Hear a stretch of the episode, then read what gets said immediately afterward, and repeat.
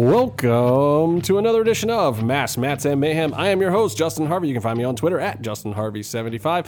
Over there is my co-host, cohort.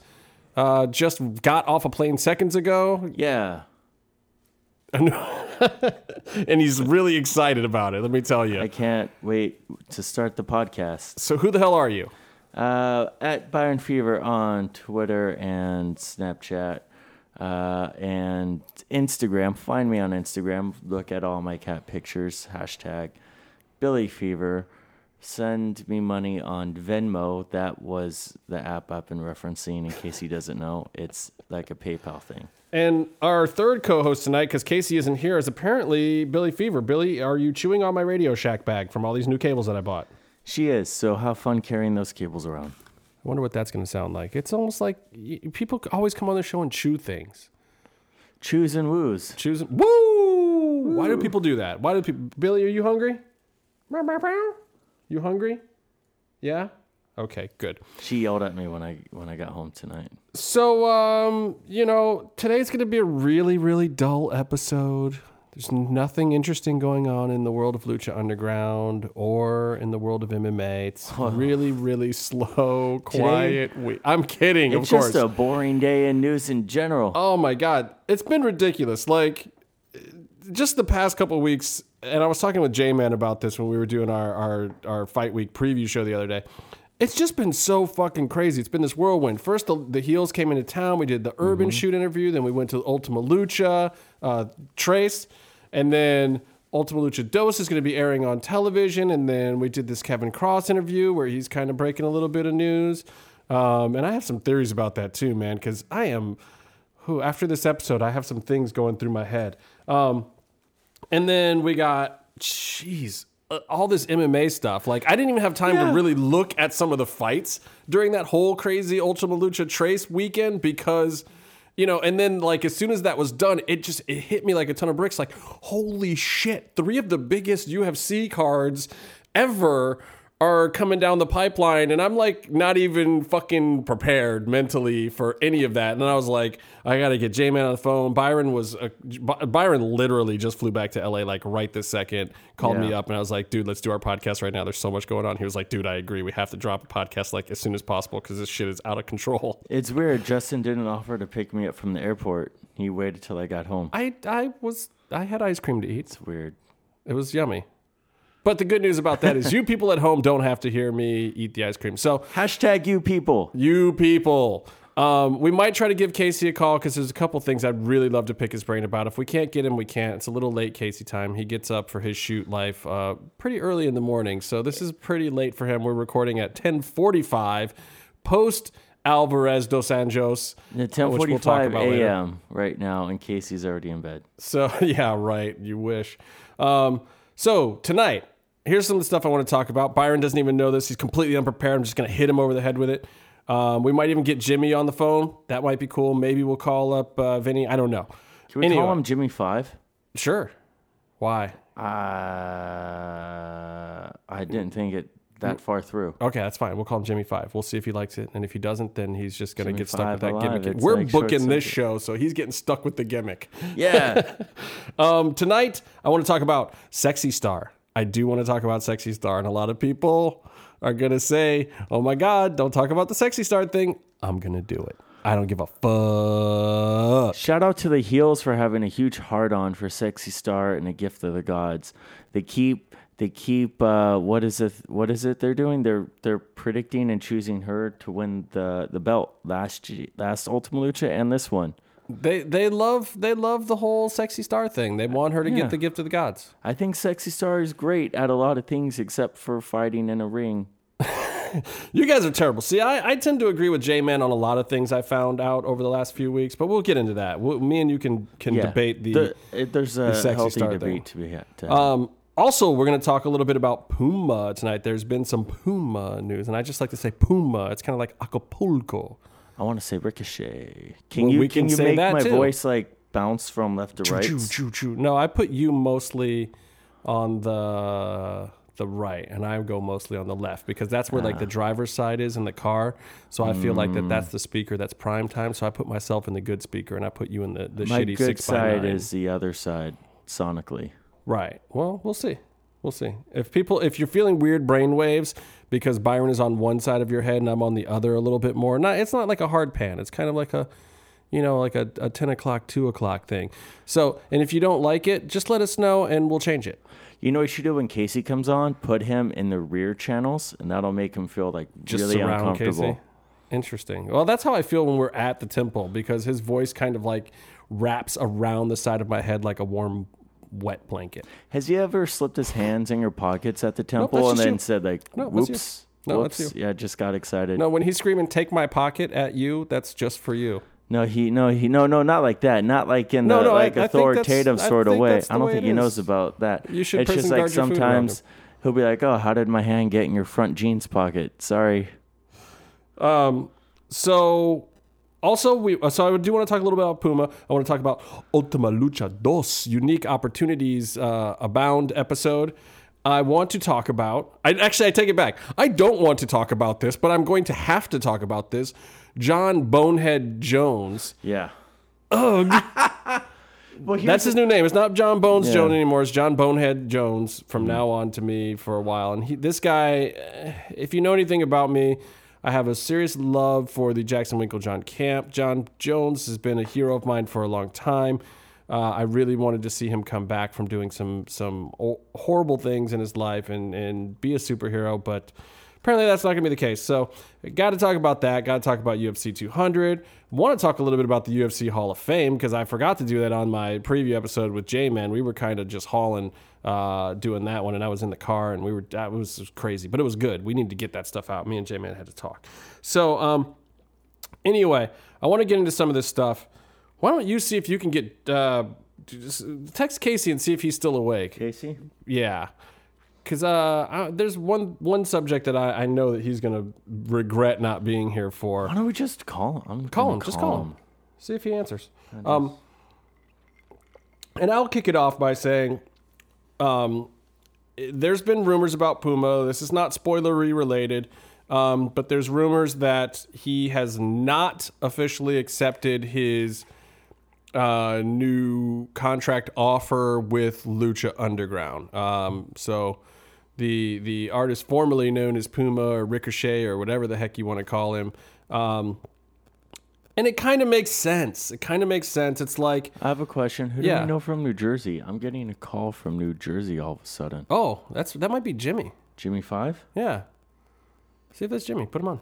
I can try case. Hello. Yo, Byron? Yeah. Who is this? It's Jim.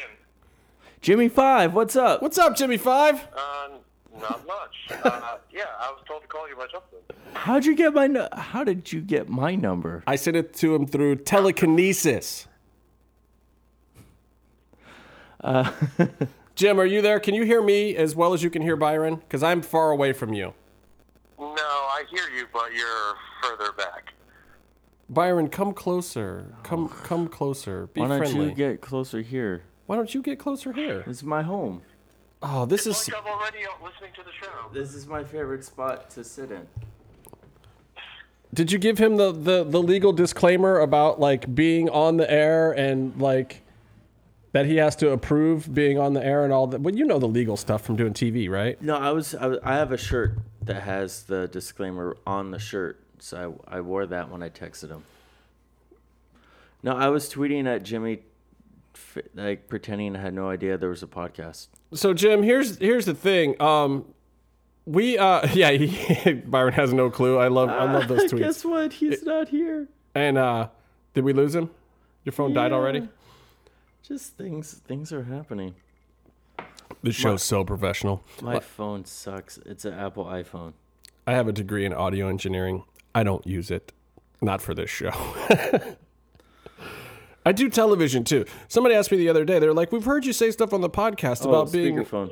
Hello. about being uh, a TV producer and you having this audio degree and like, what do you do? I'm actually a TV producer, but I have an audio degree, and somehow through audio, I got into comedy writing, and that led to producing reality television. Don't ask me how exactly that that worked. It was a, a 10, 15 year process that led me there. Jim, Hello. What's up?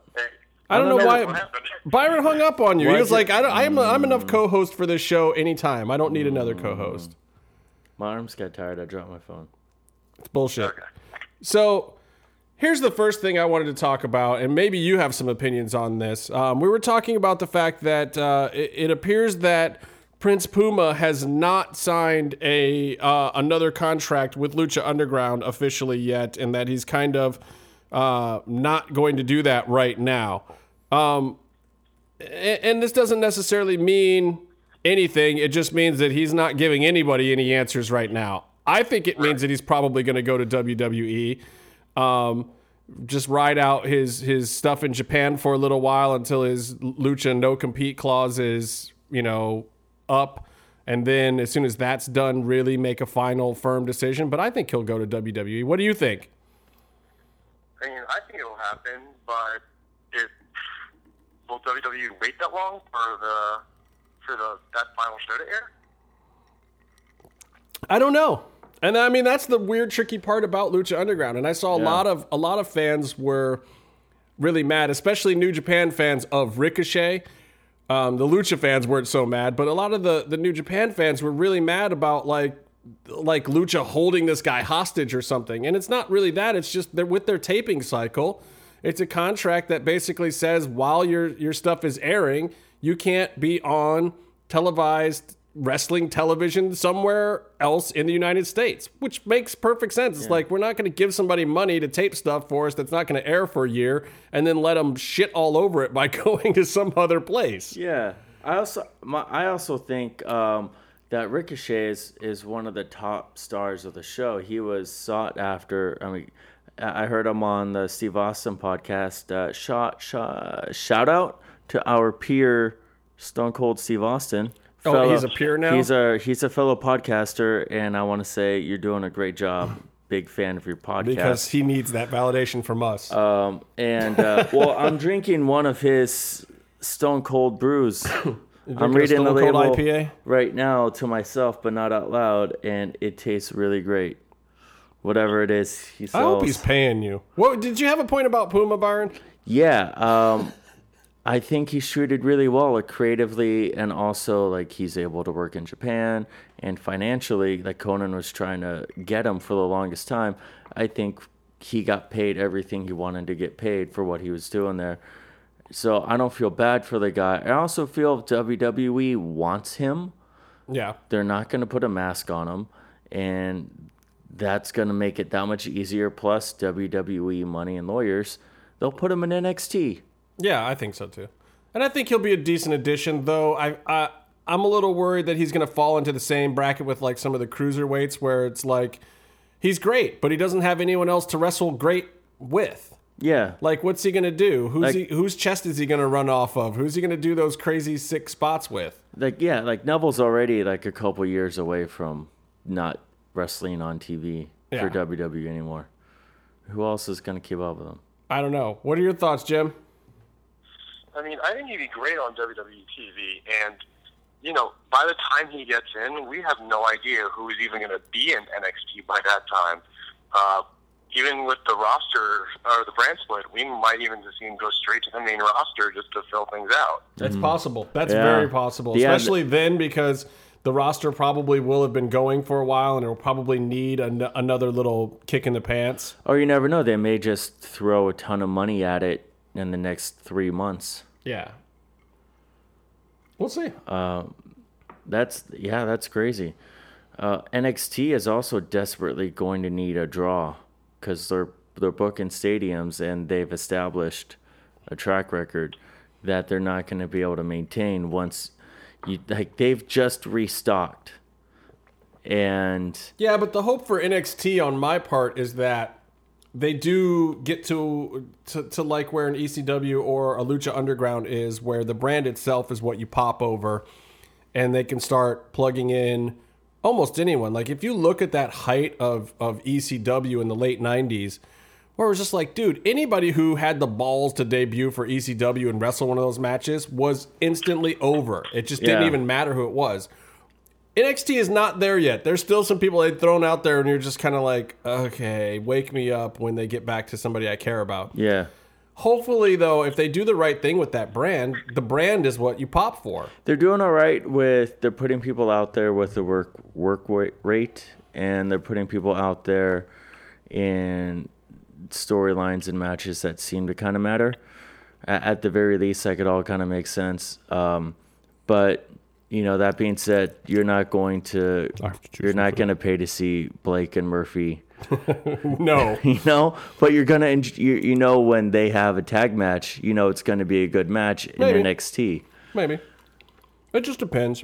You get a certain style of work going in NXT and sustain it for another year. I think you get it. All right. So I'm going to move on from that. The Puma thing, it's just, it's out there. People who love Lucha, we're talking about it. People who love New Japan Yeah. are talking about it. People who care about the brand split are talking about it. So it's out there. It's in the public consciousness. Puma is semi available in the distant future whenever Lucha Underground comes back to air and airs a shit ton of episodes because season three is what 36 episodes long or something crazy? I wonder how this will play into his big match that he has coming up, his big fight that he's doing in a couple weeks. Well, like I if said, it's like- affecting his head as he prepares for it. I mean, I had all these questions when they taped it. So, and I think they're all still relevant. And and and the no spoiler version of it is, I think that coming out of Ultima Lucha Dos, I think you're going to have questions about Puma. You have questions about Puma for real. You're going to have questions about Puma from his storyline. I think that's everybody's point, and I Yeah. think that because of where he is with everything, that was semi-intentional. I thought it was weird timing because to me the question was Rey. Was Rey going to be another Del Rio one one off? Right. Which, which I, I, I'm still worried about every day, though we all pretty much know now that that's not the case. Um, Yeah.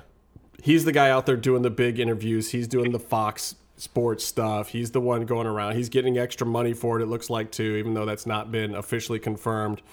Um, Rey is the flagship of the brand. And from what I've heard about Rey, he has uh, one more full season on his current contract, and they're probably going to try to renegotiate that with him before that season even starts taping. They should do a sitcom on El Rey with like Rey Mysterio and then like a wacky neighbor and maybe get that fluffy guy in there. Oh man, you you have issues. All right. They should. is- well, eh, there's so much stuff I got to cover. I got to move to it. another. I got to move to Sexy Star. Are you really calling him Jimmy Five? Jimmy Five liked it.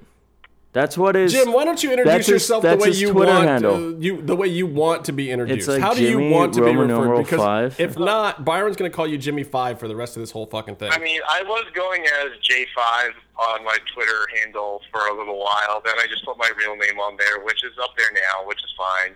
Uh, Jim Velasco is my name. You How, can you tell the white people how to spell that and find you on Twitter? Yeah, uh, well, my handle, uh, my Twitter handle is at Jimmy V underscore WCN. And, uh, yeah, my real name is up there too, so. The V stands for five, right? That's where the five came from, because V is Roman numeral for five. And hopefully some people caught on to that. This this is really great news for me. Byron, Byron thinks he speaks Roman. I just I, I understand it. Great. He Well, got it. Sexy star. Okay, Sexy Star. We're gonna talk about this, and then we gotta talk about this sweet ass freaking episode. But Sexy Star, um, I've said it. I'm not afraid to talk about this. Uh, I wish Casey was here because boy, does Casey have some opinions on this. Casey right now woke up from his sleep and took a piss break. Um, and I'm gonna text him to see if he's still awake, if he wants to talk about it, because Casey would light the world on fire. I think talking about this one. Yeah. and, and Byron might too. Yeah, I have I have opinions. So the story is that Sexy Star basically decided, oh, hey, this would be a good idea, or somebody pushed her into it, or somebody she's associated with, or who knows, that I, I'm going to talk about being a wrestler, unmask for the purpose of boxing Yeah. when I'm in the middle of a bunch of Lucha Underground stuff that's already been taped with me in the mask. Yeah. She the thing is, Lucha Underground has a ton of incredible female talent, but they picked her when when they were putting the show together as the inspiring female luchadora that wears a mask that the kids are going to love and is going to be the focal point of everything that they're trying to prove with intergender wrestling. They have a great supporting cast, but they wanted that masked wrestler to be at the top of it, and that was Sexy Star. Her character's talking points are centered around her finding strength through her mask. So now that she's boxing for real, are you, does, you're not sending text some um, and my home doesn't work.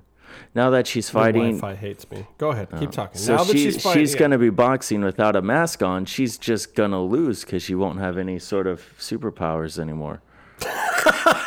Wait, you think that the mask gives her superpowers that are going to make her lose at boxing? That's what Striker says every week.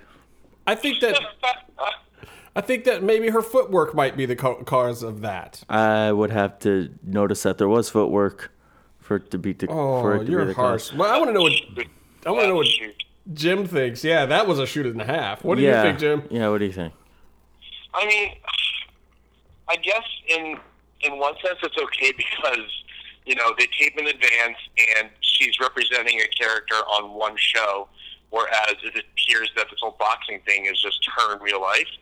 But at the same time, people are still going to associate that one person with the character, so it, it's just not a smart move.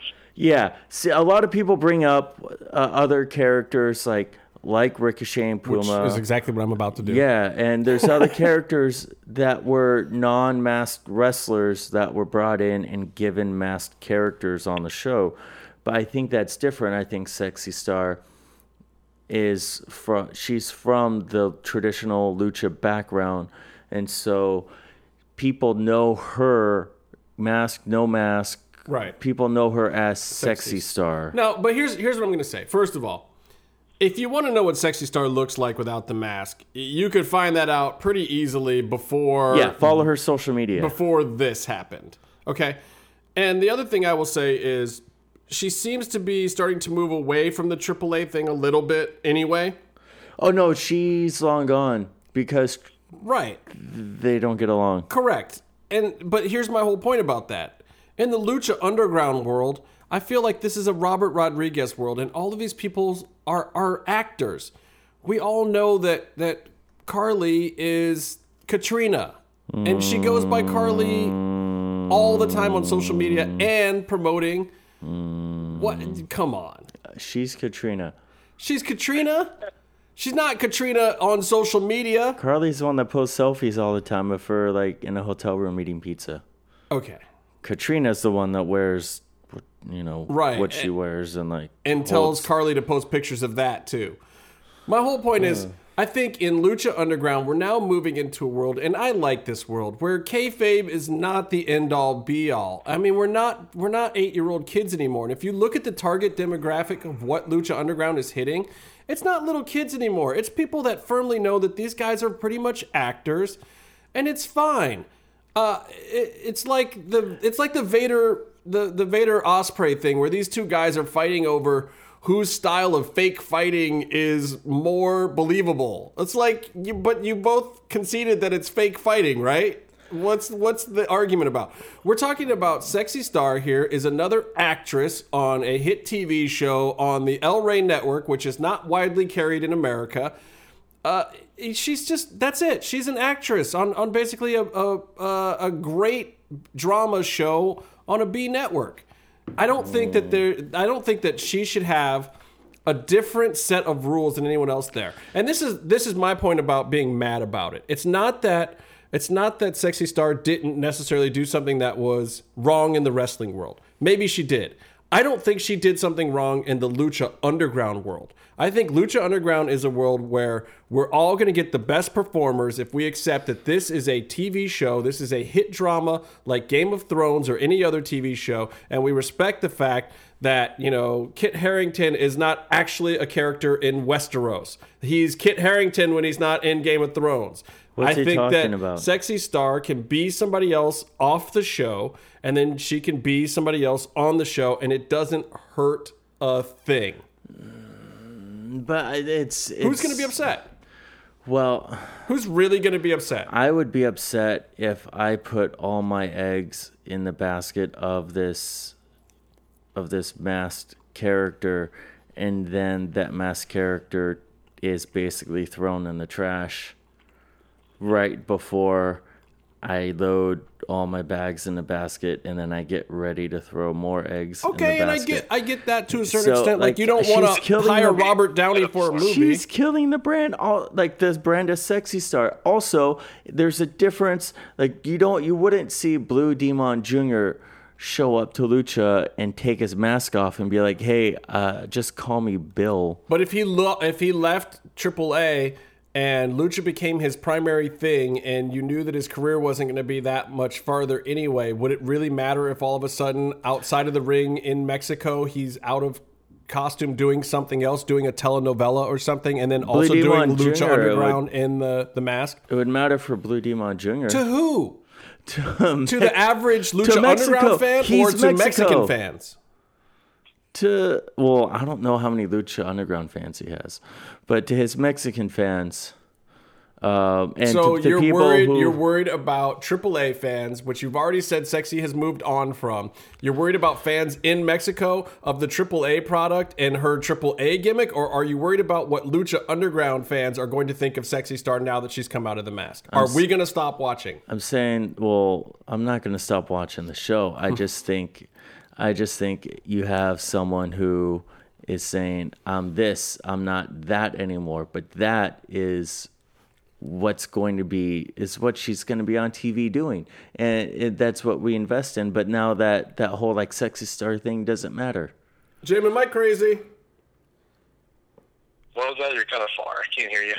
Am I am I crazy to think that that Sexy Star is not ruining her gimmick be, for Lucha Underground purposes? Like, I don't think the average Lucha Underground fan is going to care at all.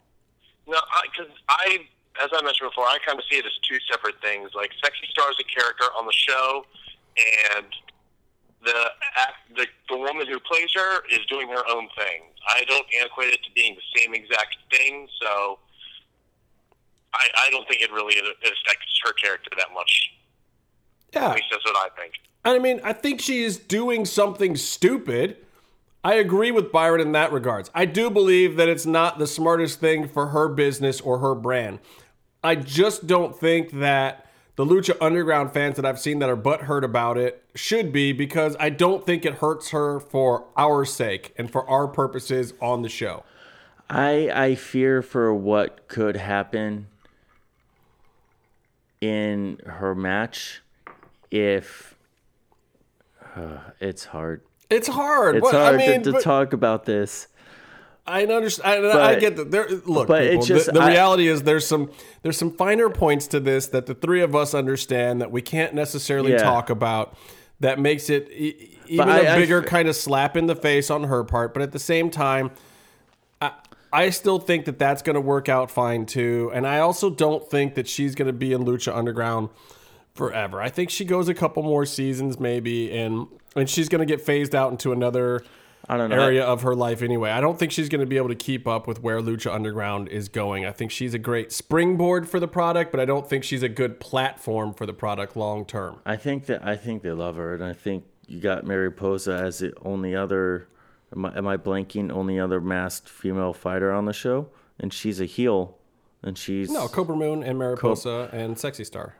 Wait, who- Mary Posa is what I meant to say. Who did I say was the other one? You said Mariposa. I said Mariposa- Cobra Moon is the third one that you didn't say. You missed Cobra Moon, yeah. Yeah, Cobra Moon, she's great, but I don't know if she is someone to anchor the division around. I think Sexy represents the, the division, and she gets the opportunities. Um, she had that incredible No Mas match with Mariposa, but Mariposa is a heel. You know, she's not Yeah. the one that's going to be inspiring, you know, your fans that women can whatever. She's the bad guy. Well, and I think that the I think that going forward, the division uh, is probably not going to be anchored by women from AAA. Like you got Well, sexy and you got Taya. I don't think you're getting any other women from AAA. I don't think the Apaches are going anywhere. I just don't. Yeah. You know, I don't think that that uh, AAA can really afford to give up any of the other women. Sexy Star was a little long in the tooth on their end, so they could afford to. Taya had other aspirations and could find herself in WWE or TNA or someplace else quickly anyway. So I don't think they had a choice about letting Taya expand and, and spread her wings a little bit. And like they still get the benefit of, of having Taya around a little bit. Ty is a champion, I think. Yeah. Sexy used to be a champion. Yeah. But she Shawn Michaels did. Exactly. That's pretty much a, a, the perfect description. No, I, I'm all about Sexy Star doing this boxing thing and saying I'm not Sexy Star, I'm Dulce, whatever, and saying like fuck off AAA because of how they treat her business wise. That's all great. I just kind of feel like she shouldn't create distracting attention right before Ultima Lucha. But Lucha Lucha 2. can't do that much more for her either. But she could wait until after Ultima Lucha 2 and then do her own personal stuff and have that sort of come and go And does people American get used to it. Maybe then- American TV just doesn't translate to her either. Of how big big a deal that might be in the long run. I mean, we don't know how bad her boxing career is going to be, but I remember she. She'll win the She first was- fight. Mm. Come on, they're She gonna feed her a can. She was on Conan's podcast a while ago talking about how she's been Dude, training. her old man is gonna But- make sure that they feed her a can. Are Had- you did kidding you see, me? Did you see a Mickey Rourke fight in Russia like a year ago? Oh, God. That's what I think her fight's going to be like, and I think she'll be just as victorious. Mm. Did you see it, Jimmy Five? I actually did not see it. You haven't seen? Look up Mickey Rourke's. Uh, I think he fought some homeless guy. They flew him out there and put him in shorts. And uh, and he fought him in Russia in a huge fight. And when he wore you a go to cowboy buy hat. Hunt's tomatoes at the grocery store, that guy's face is now on the can. um, all right. Well, look, I don't, I don't know that there's a solution to this. It's just something to talk about. I think we're going to end up talking about this one for a long time because we're not going to really see the effects of some of what Sexy Star is doing for a while. You know what I'm gonna bet on? I'm bet that we're. I bet we won't talk about it for a long time because I bet that she won't actually follow through with a boxing career. I bet we're going to talk about it next week because Casey will not be able to control himself when he hears this podcast. Can we not talk about it when he's around? He'll jump out of his skin, Byron. Oh, He he, should- will, he will not stop talking about it if once the floodgates have opened. He knows it's what we're doing. He's spending all the time that he would be talking about it, like telling me he can't talk about it. Well, it's a, it's a shame. Anyway, I'm going to move on. Um, I want to talk about this unique opportunity episode of uh, Lucha Underground before I get into MMA stuff tonight because the MMA world is on fire as we speak. And as we're recording, I'm still waiting for a couple of pieces of information to come in about what's going on there. Guys, stay tuned. Uh, I've been trying to stay ahead of this story all day. If you've been watching my Twitter, um, it's been crazy. Um, but let's talk about this this Ultima Lucha Dos, the first episode. It's all about the unique opportunities. Um, did you guys find it weird that this whole night was basically dedicated to just the one gimmick that you're not really seeing anything outside of the unique opportunity gimmick in this whole episode? I mean, I thought it was extremely interesting that they did that because you're you're basically watching the entire show just to see what happens. You know, like what is the opportunity? Will whoever wins take the opportunity? It's like basically it had you engaged the entire time. Yeah. And I mean, I think that was the point. I think that's kind of what DJ was going for is like, can I do one gag that basically strings everybody along to a payoff and still make and make that payoff feel like something? But at the same time, there were like multiple payoffs. Well, tournaments in general are awesome. And we got BOLA coming up, which is which is a three day massive tournament, and everyone loves that. You got King of the Ring was always a fun thing Right. when that used to be a real thing. Um, they're they're just they're fun because everything just has to matter. Right. Everything hinges on on where you're going, so all the storylines have to converge into one single place. And they were all they were all kind of the same no DQ match, but they were all awesome. Well, I disagree with that because the first match, I got to tell you guys, I'm surprised that New Jack didn't come down to the ring with a shopping cart at the start of this match. Um, this felt to me, and I loved it. I had no problem with it at all. It felt like an homage to ECW, which everyone knows I fucking love. I I like Oh, short of you- a shopping cart and a were a staple gun. Yeah, I was. I, I like the ECW a little bit, Byron. You ever see one of the shows? I saw one on TV once. Yeah, I, I think you know. I may have uh, I may have participated in a couple ECW events back in my day, but that that's kind of what it felt like. And um, as great an actual luchador, and I do co- I do consider him a luchador. Willie Mack is, um, he's the best luchador in South Central, for sure. Um, and and surprisingly, Cage isn't a half bad luchador himself. It's weird. He keeps doing more like he ever since he fought Matanza, he's been doing more lucha moves. Well, why not? When you got that monster there that can suplex anybody into a donut at any point in time, like I guess yeah. I think he was probably just like, well, fuck, I guess I better learn how to flip off the ropes because this dude Yeah. has got the market cornered on monster. or whenever he can find someone who can base for him. Yeah. He's like, I'm gonna, I'm doing it. Ranas, tilt a whirl cage, tilt a whirl machine. Um, but uh, so as much as these guys can actually surprisingly both get around very easily in the ring, um, this turned into kind of an old school hardcore match. Like I wanted to see Bob Holly roll in. I wanted to see fucking Sandman. I wanted to see fucking New Jack. It was old school hardcore. Byron is smiling maniacally at me. He hates that I'm saying this. No, I just I texted uh, Casey. I, I wrote to him that we pretty much covered all the sexy star talk, and that we all agreed that we hope that she becomes the first boxing and lucha champion. And I'm just listening Now, to his head would- explode right now. That would be cool if she had both at the same time, just for the purpose of fucking with Casey. like he's about 40 miles north, and I think God, I can can, feel the ground shake for him yelling. Oh, these things need to happen. I want I want Sexy Star at the fucking top of the card. Yeah, I want the Casey, logo changed to her mask. Yeah, I want Casey. Oh, oh, wow. yes, I want Casey chained to a chair in front of the TV, watching Oh. every Sexy Star match on repeat. All of the B-roll of Casey cheering is for her her spots in her matches. The funny thing is, But they like, wouldn't. They wouldn't even be matches. They'd just be uh, parts of the matches where she's running into the turnbuckle. She runs.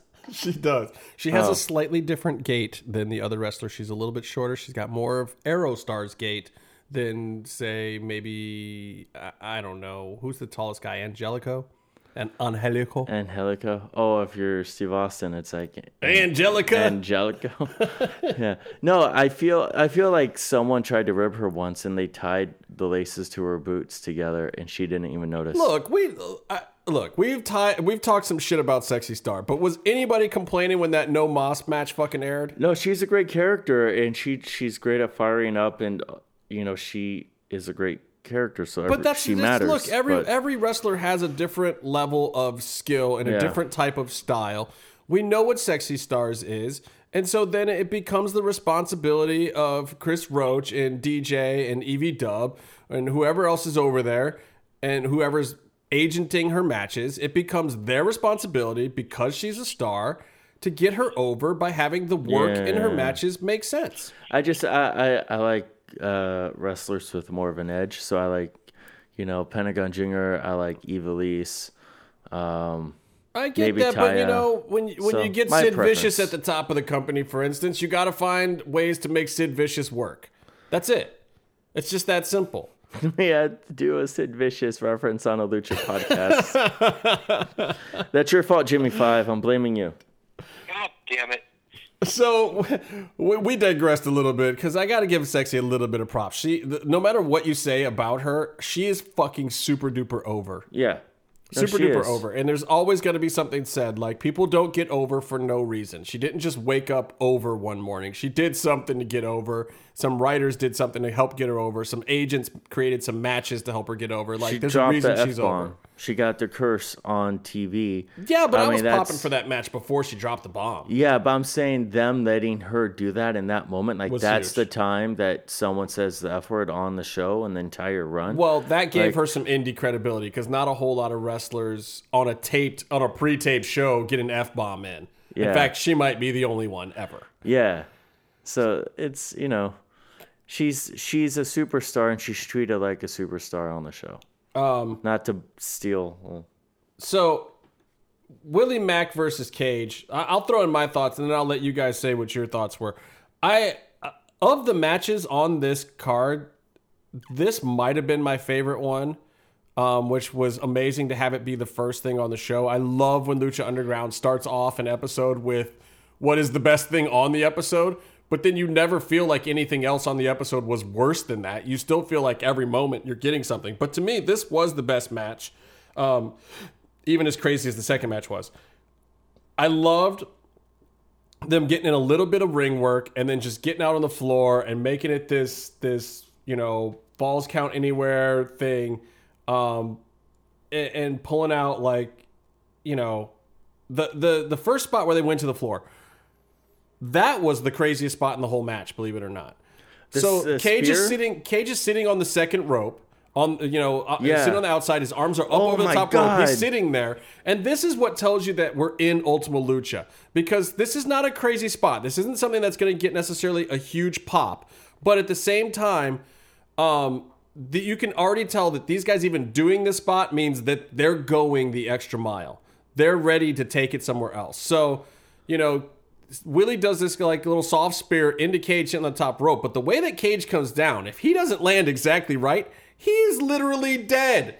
I don't know if he landed it. I thought he landed like on his head, maybe a little bit of his No, neck. he, he he he curled his neck at the last minute, got mostly shoulder. I watched it a couple times because the first time I saw it, I was like, Jesus Christ, why would you do that in Yeah. this match? But then I realized that's what Ultima Lucha means to these dudes. Like this spot is how we're gonna take it to the floor today. We're not gonna do an easy spot. We're not gonna do some fake rope climb. We're not gonna do some planned Yeah. catch. We're gonna do a spot where we both go out to the floor. We're gonna bump, and then we're gonna start banging each other with fucking garbage cans and stop signs. And I fucking loved it. From that moment on, Oh my God. I was just I was totally sold by this match. I was sold by Willie Mack doing the Stone Cold gimmick. I don't care how derivative it is. I don't care where it's coming from. The fact that this big brother from fucking South Central is doing the fucking Stone Cold with the raising the fist and the throwing beers around and the stunners, everything about it, Yeah. I completely marked out for. well, that's his gimmick now. I'm, do- great. I'm glad he Doing has the it. Stone Cold is, is Willie Mack's gimmick. but Cage learned something this time around. He didn't fall for the first stunner. He saw, like, after the beer was smashing, he's like, oh, I think something's coming. And he countered the stunner with the push away. you make it sound so exciting, Jim. Please make it sound more exciting than that for me. Good lord. I- well, I just want to say that when uh, these two fought at Ultima Lucha Uno, I probably popped the hardest out of anyone into Temple Whoa. when uh, the Mac pulled out the stunner during that first match. And that match was amazing, and this match beat it. Like, as you guys were talking about, I thought when they got out of the ring that he landed on his head. It's like, yeah, he probably could be dead, but no, they pulled it off somehow. And it's definitely part of that uh, Ultima Lucha mentality for sure. Um, now Cage was bleeding hard way at the end, or did he? Uh, Did, did he go for it, or did was he hard way? I, didn't catch it. I thought he, I thought he bled out off of, uh, like he he bladed off of one of the things that hit him. Why The would wrench? you blade so late in the match? The wrench? Yeah, maybe. I just found it strange. Like you don't A normally really blade. rubber wrench? Yeah, you Stop blade off a bringing wrenches. wrench. Stop bringing wrenches and hammers. You saw it on Aces and Eights, and it looked shitty then. It doesn't look better now. Yeah, but they just do it so Striker can make like a threw a wrench into the works kind of comment or something. Like I think I think hmm. Striker writes those bits. I don't know. What if you guys use a wrench right now? I want I have a good joke. I would also like to point out how hilarious it was that Vampiro was pointing out the fact that Hot Tub Guy was going for the candy. Hot dog guy was still there. That's awesome. That was uh that was ouch, you're mean. What? Burns mean. I didn't say the candy thing. That was Jimmy Fallon. I will I will turn this around by saying it was really awesome to see so many friends in the crowd on this episode. Yes. Oh, I told I told J Man, Smashley, and Vic, I was like, man, the camera loves you guys tonight, and that is for damn sure. Yeah. That wasn't the camera loving them. I'm pretty sure they each slipped DJ a 20 before the show. I saw I saw I saw a J Man hand like a, a handful of something to the camera person, and then the camera person ever turned away. Yeah, and and I, I'm pretty sure J-Man was trying to get everyone's numbers in post too, so that he could get the editors on his side. That's It's true. amazing for how much he came to the temple last year, for how much he's been on the show this season, isn't it? Two flights get you a lot of lot of episodes. Gets you a lot of episodes. I, I mean, they tape like ten episodes a weekend now. I don't know. Shout out to J Man stealing our gimmick on a podcast. You were you got some FaceTime too. Your steel clap thing totally made air. I don't remember that, but I remember no. If you don't remember it, you can look at the GIF that I posted on Twitter where you're clapping like a seal. I remember when You're like, "Arr, arr, arr, in a later match when uh, Tejano bumped through an entire fucking bar of made of wood and glasses. Wait, just because you don't want to talk about the seal clap, you're gonna jump to like the finish of the next match. That wasn't the finish. It was close to it. It was what set up the finish. The finish is when he brought in the uh, the beer bottles in the middle of the Well, ring and ring. stomped on them. All right. Anybody got anything else to say about Willie Mack Cage? Willie Mack Great goes match. over. Great match. Really loved it. I love the callbacks with the stunner reversal uh, with the with the curb stomp into a cinder block. I wish Cage, he's a machine, but I wish he would have sold stepping through a cinder block. but it was Yeah. it's also kind of funny to see a roll up finish. What are you gonna say, Jim? I was gonna say that uh, the frog splash uh, through the table was Oh, that was the loudest that was the loudest spot of the whole Ultima Lucha, I think. Did that blow your eardrums? Yeah, when Willie jumped off of there. You were there, that right? was ridiculous. I no, I wasn't there day one. Remember? Mm, it was a good. It I a- was actually not there for this match, but I heard so much about it when I came the next day. I feel like I was there. I, I, I, I tried to forget most of what happened, so when I was watching it on the on the TV, it would be fresh. But I remember seeing Willie Mack. He put Cage on the table, and then he started going up to the stands. I was like, "Oh shit! Oh shit! This is the thing!" This is the thing. Um, great match, I, I, and I really love like it made me a little upset that Willie Mack didn't get more time this season in general, because I like I I watched this match and I was just like, holy shit, Willie Mack is fucking solid, man. Like he is a top face in the company right now, and he really deserves a strong run. These are the moments when I wish there was like an IC title in Lucha Underground because he would be the guy I would want that that number two top face Yeah. spot to be. Like he's he's big time. Yeah. Everyone loves Willie Mack, and he always delivers. But he's not Mil Muertes. Okay, You know? he's not Mil Muertes. Mil is He's he's not Matanza, but he's Willie Mack, and he doesn't fuck around. Like he gets it done. Well, and and the thing about Willie Mack is, look, Matanza is over because a we we know Jeff's a great wrestler. There's no question about it. He really is. He's just a good good wrestler. Oh, but at the same time, he was groomed into that spot, and that spot was just the perfect creative creation. That's why Matanza is where he is. It's not just it's not No, Uh. Jeff necessarily getting the whole gimmick over, but Willie Mack is 138% Willie Mack getting the whole fucking gimmick Yeah. over himself. Yeah, yeah. I mean, he was booked in weird little offshoot matches or whatever, and people just started popping to the point where it was undeniable that Willie Mack is a thing. Willie Mack also like his acting, especially in the sexy star stuff, was awful. it was just, uh, and like it was really weird watching him walk around uh, in his tights and a t-shirt, and he's just like standing next to sexy star, sitting in underwear. It's re- in a locker room. It, it was weird.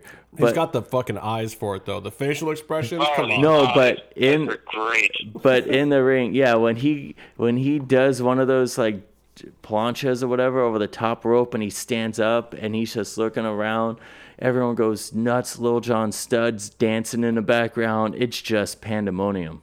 Yeah. And it's great. It's great. Yeah. I No, just- he- I- he's I- one of my he's one of my favorites, but I agree.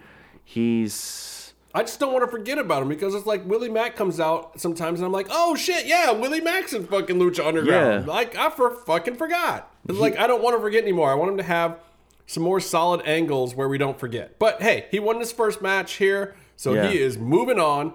And our second match is Is it Tejano and it's uh yeah, it's Son of Havoc and Tejano. Tejano? Tejano has to be the favorite in this match going in. Isn't he the favorite in every match that he's in? He's like the longest reigning Mega AAA champion of all time, as Striker is very fond of reminding me. Does that check out, Jimmy Five? Does that what? Does it check out? Is that a true story? Yes, uh, he is the longest reigning AAA Mega Champion in the company's history. Oh, well, that that's. Thank you for bringing that up. That's very interesting. No, But look, he's he's very good too, and he hits really hard. and I like Tejano better in Lucha Underground than AAA. Yeah, I like everyone in Lucha better than AAA. I don't know if I agree with that. They do better I work. haven't watched as much AAA as you guys. Has Tejano ever been a face in AAA? Tweener, to, like a tweener face, but not really, not full baby face. I don't think. Casey would be the one that would know. Hey, Casey, why don't you call in if you're listening? But I think it was more like tweener face status, just because of his angles and gimmicks. yeah. But I, I, look, I love him in in Lucha. I just think that, um, I, I don't know. I something. I feel like he he he gets the crowd gets into Tejano's head, and he loves it so much that he like takes it to a level where he didn't even plan on taking it. It's crazy because he came in as the guy for like Alberto oh, Del Rio is such of a high pedigree of a wrestler that he had to bring in his own like Right, his own his foil. his own caliber of jobber. You know, like he doesn't. He needs like the the longest reigning champ to, be, be the guy jobber. to, to be his jobber, and he brought him in and and Yeah, but I'll tell you what, but the crowd to- doesn't get into ADR the same way, and so Tejano was almost to me more over than ADR immediately. Tejano is just a like in this vignette they show this too. He he's just a blue collar ass kicker, and really, there's no better way to earn the respect of the of the believers than to be a, a blue collar ass kicker. And the ladies love him. What? a- Oh, Jimmy, do you remember what they call him? What some of the ladies call Tejano? And I know they call him something, but I can't remember it off the top of my head. You don't want to say it. Nobody wants to say it. No heterosexual guy wants to say sexano. Um, Maybe it's a good thing I don't remember them. It's sexano. It's six. Yeah, yeah, yeah. They call the the, Oh, the jeez. yeah the girls at the temple call him sexano. Oh. He has the sexano oh section where I'm sure he could get laid the second he stepped out of the ring if he really needed to. Like if he'll throw someone outside the ring on the other side, and then he'll walk over and there I have for. respect for those Maybe ladies. that's why he doesn't really get too many like televised entrances anymore. it just drives the ladies too crazy. It might. They just start him in the ring so that the that they can keep the c- crowd under control. I think the ladies have been pretty pissed about it too. Like he comes in and just walks straight to the ring and then stares at him, and they're kind of mad. But look, you know, we've had we've had a wrestling show with a live sex act. We don't need another one. That that's been taken care of. WWE did that. It's done. Shout out to Edge for banging his friend's girlfriend and that making his career a lot more successful. Right on. Hey, whatever it takes to get over. Good business sense. So, um, look, uh, this was another crazy. This was the bar brawl, and uh, my I, I tweeted on Twitter that uh, because that's where you tweet. You tweet on Twitter. I almost segued live sex to the final deletion. God, we got to talk about that too. We will talk about final deletion. Jimmy not and that I there's are huge to say. But anyway, so, um, yeah, this was a, a, a, a Boyle Heights bar fight, and Yeah. Which is appropriate because if you if you speak any Spanish and you understand the things that Tejano was saying, they're pretty Ugh. much only things that you would say in a bar in Boyle Heights and or TJ. Basically, if you were going to fight Tejano, you would end up with a lot of brain damage. Like, you wouldn't understand through all the concussions what happened to you. But you would definitely know, you'd remember that he's fucking your mother. Mother. in in various ways. Yes. That you're The funny that thing is, he says that in fights that aren't even bar fights. yeah yeah.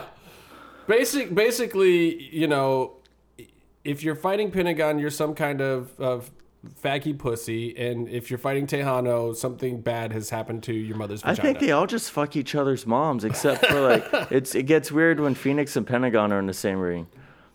But yeah, no, you can say it. It was the funniest thing ever for Pentagon basically to tell Fénix to go fuck his mother. Whatever. I It- remember watching that. I'm like, wait a minute.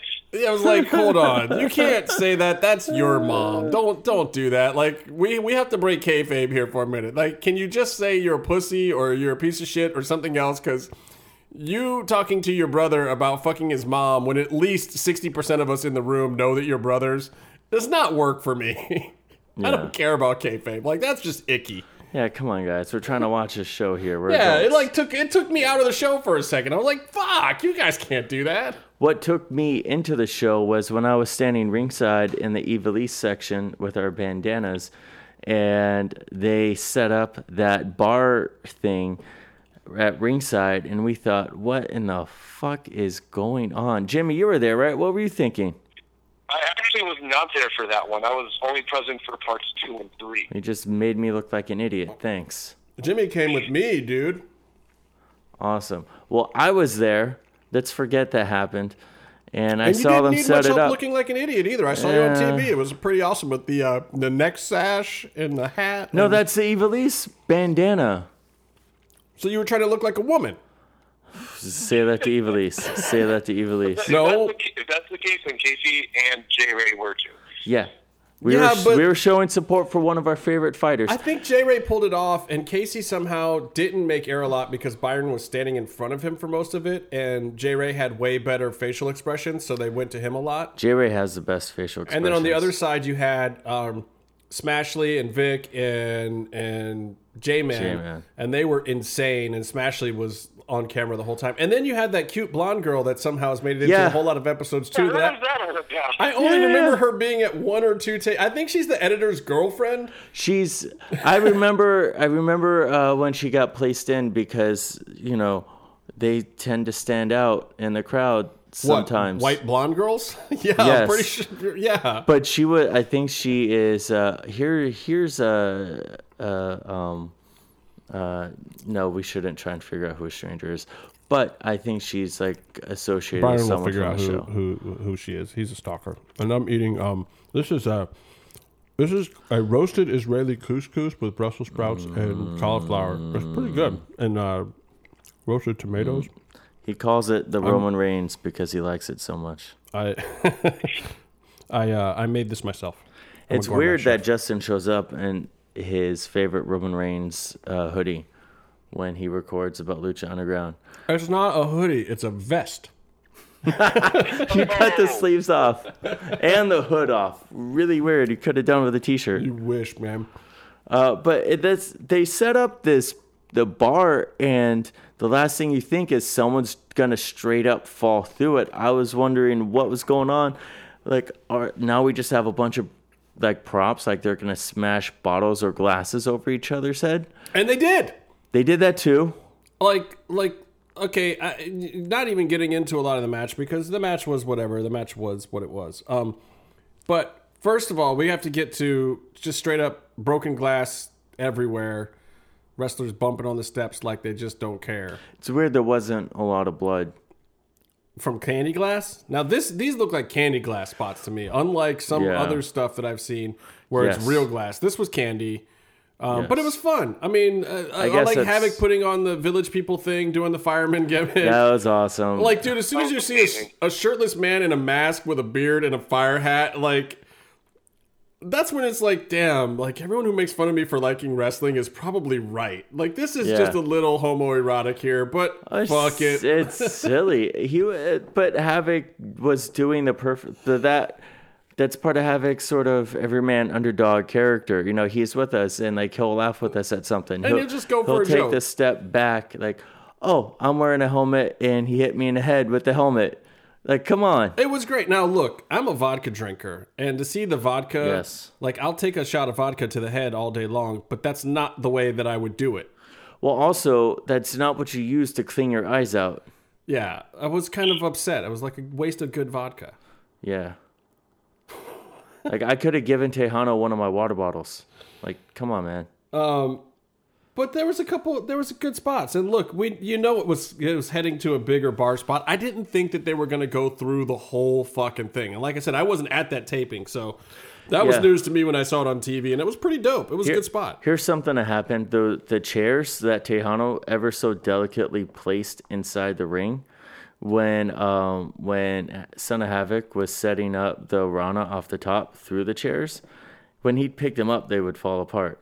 And we're like, oh no, oh no, right? But it turns out when you put a pile of chair parts and you throw a guy on top of it, that's much worse.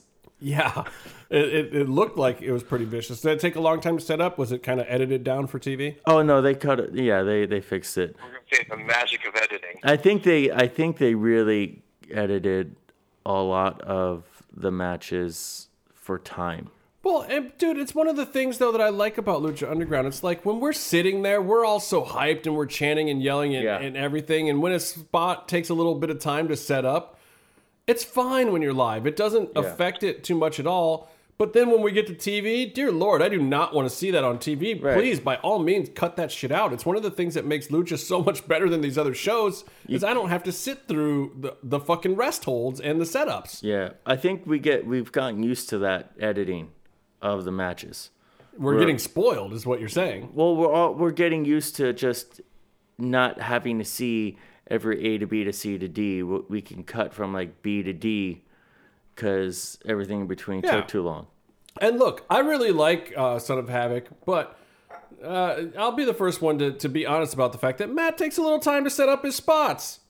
He does. Like that's he takes some time to set up his spots, and they're, which is fine. I want to. I'm. Uh, He's a little bit younger than some of the other guys around. He hasn't been around that long, so he, he sets up his stuff carefully. He he's a very safe worker for the most part, and he he wants to get in his spots exactly the right way. But they take a little time to set up. I, I think I think uh, Son of Havoc is really awesome. I and I'm very happy for him to shine on tonight. I feel like there's a caveat coming. But I just know they did a good job editing. That's the caveat, but they did a good job editing.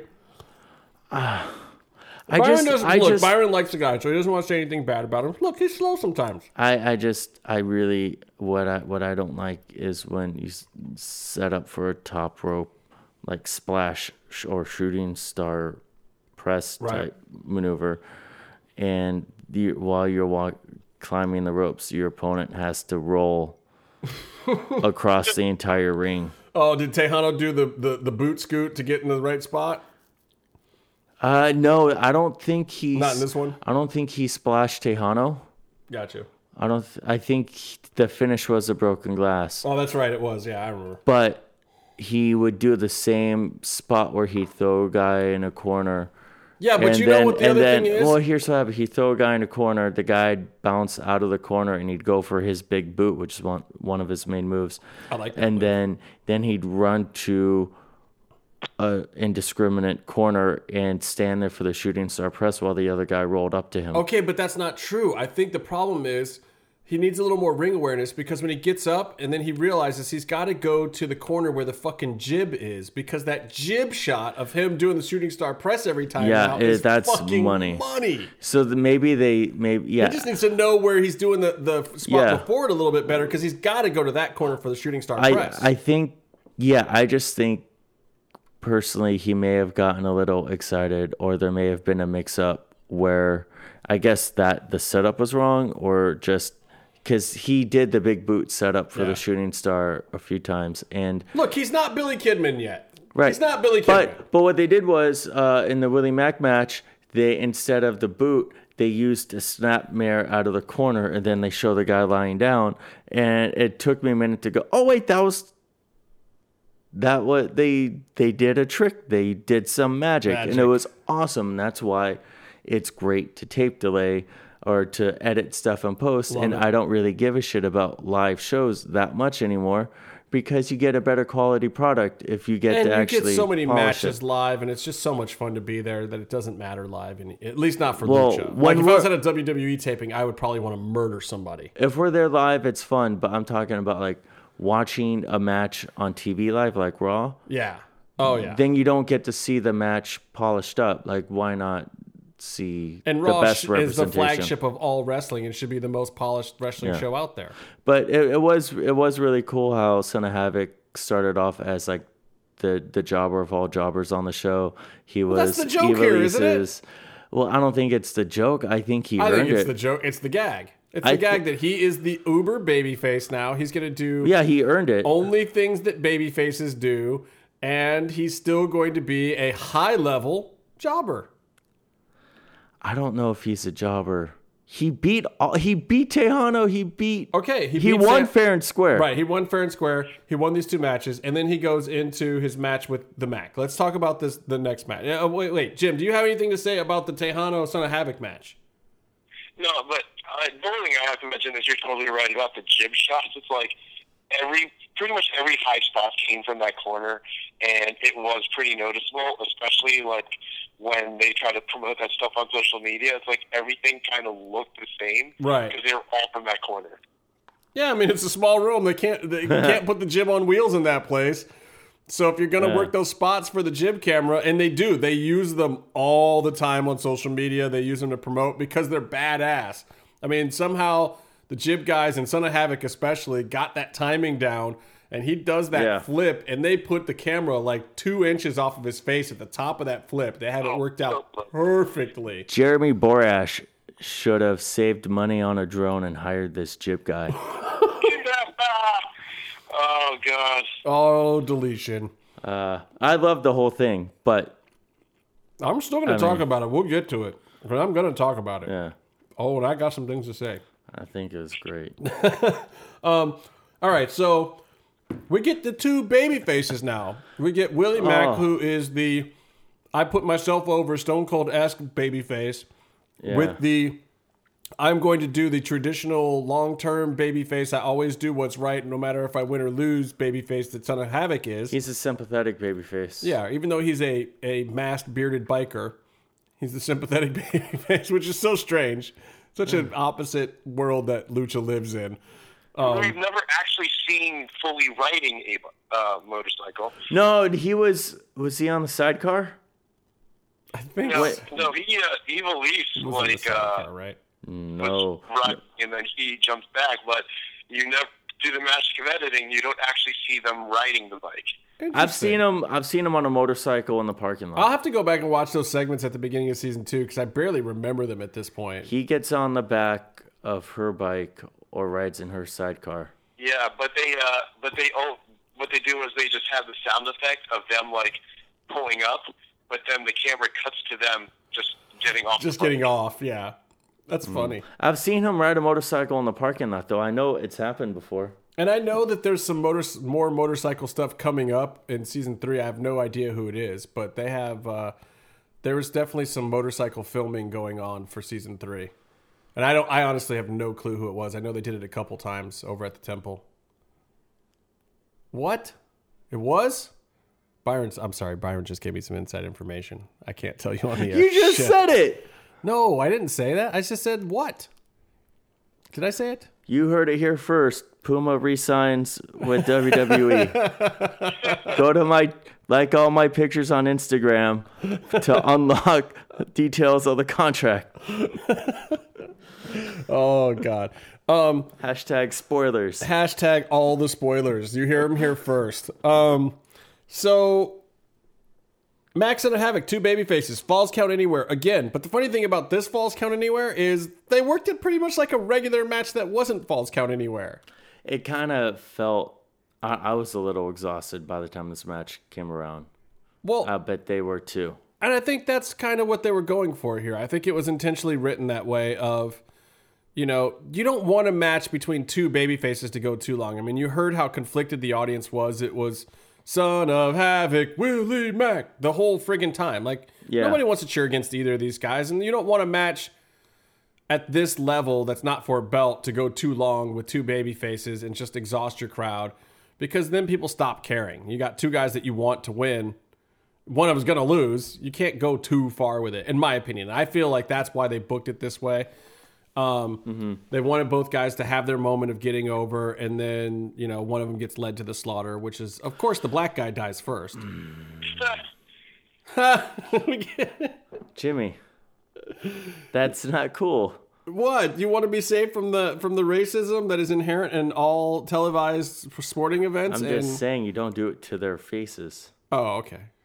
We'll, we'll do it in secret next time. No, come on. No, uh, I thought no, I thought it was great, but I really loved the moment when Havoc ran into the crowd all happy and everyone else around him was happy. I thought that was great. Was that on your side of the uh, No, bleachers? No, that was on uh, that, on the Shane and Ashley's side. that was on the hillside. Gotcha. I wonder why. Maybe he, they remembered when we were cheering the Disciples of Death at Ultima Lucha One, and heels. Son of Havoc guy in the crowd was getting super sad. I think he cried.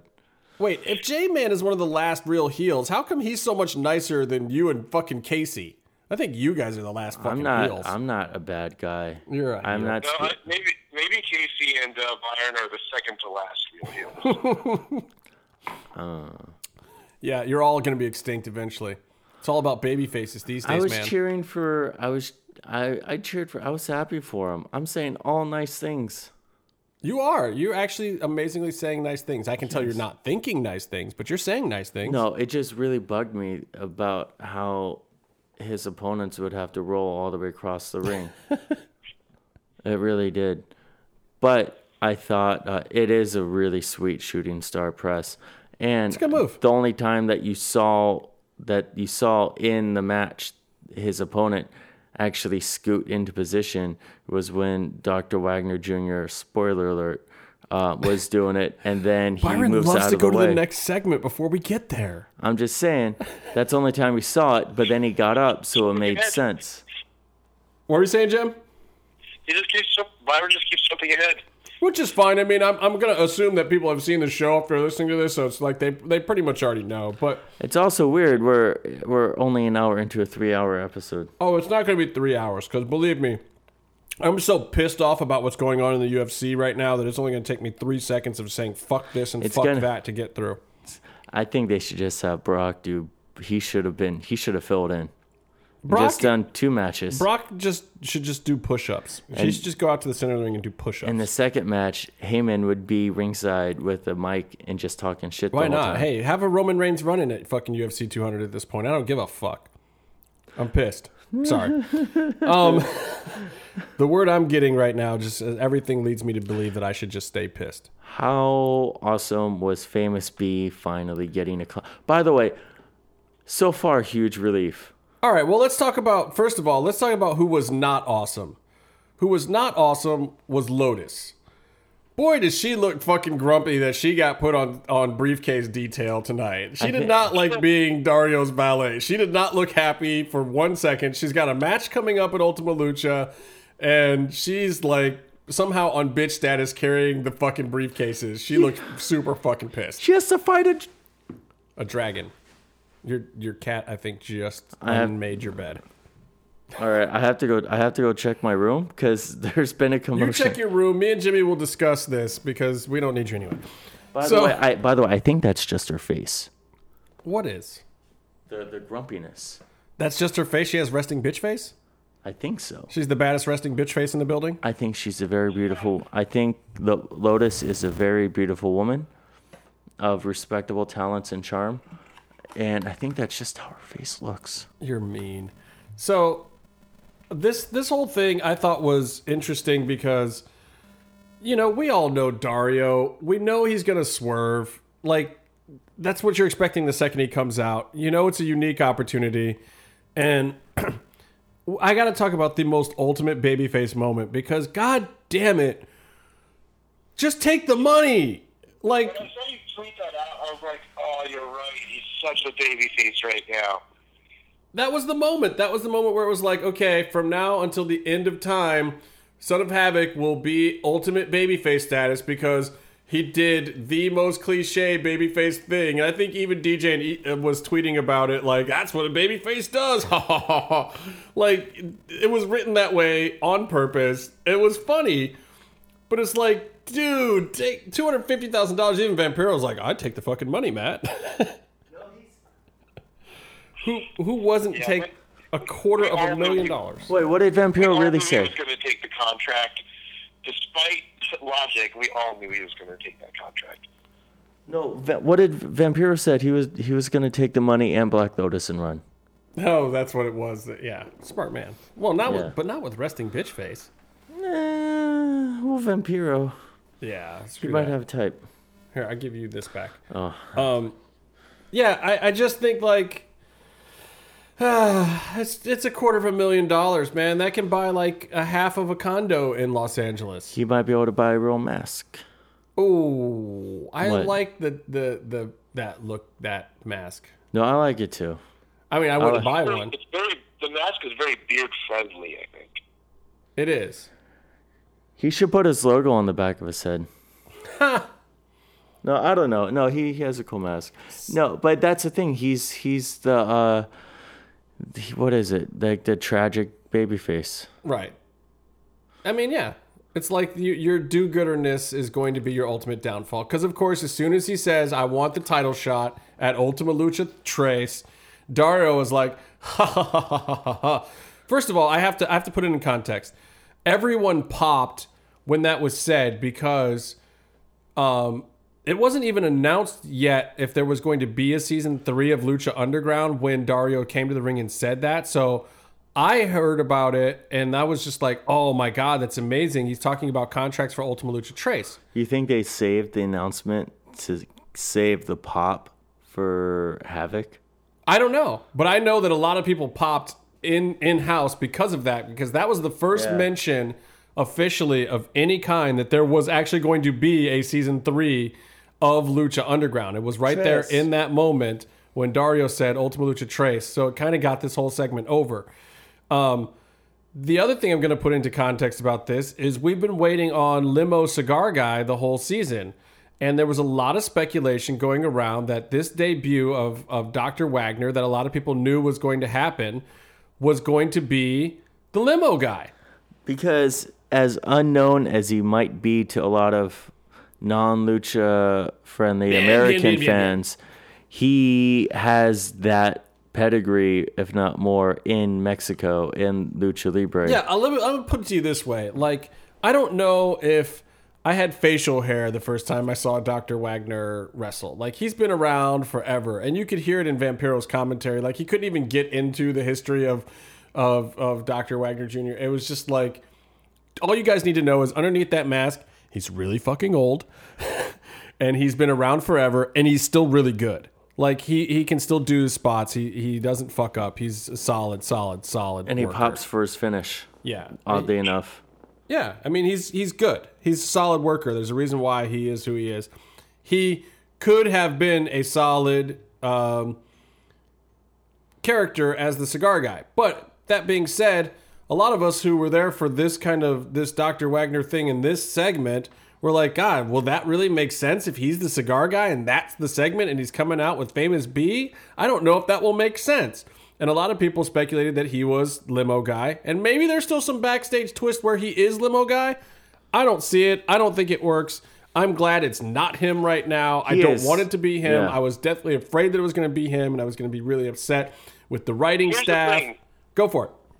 If he was limo guy, do you think he would need famous B to make him rich and famous? That's why it doesn't make That's why sense. it didn't make sense. And a lot of people were saying that even though it didn't make sense, that was still the case. And I was like, that just doesn't make sense. I want to shout out the Lucha Block who had uh, my favorite tweet of the day. He tweeted something like, uh, "I want to hear Dr. Wagner Jr.'s phone call to." F- To, To Famous to B? famous B. he called four two Famous three get B was fame. like, I will make you famous. And Dr. Wagner was like, bien, bien, bien, bien, bien, bien, bien. And then he poses on the phone. And then he poses on the phone. That's it. B was like, I guess that's a yes. So Brenda, we got one. Show up at Ultima Lucha Dos and we'll take care of it. I am very happy for Famous. Um, he's been working really hard. Brenda Wait, turned wait, out. wait, wait. Why are you happy for famous? His last client was amazing. His last client was a true superstar of the industry he who who could top Mascarita Sagrada that is above four feet tall.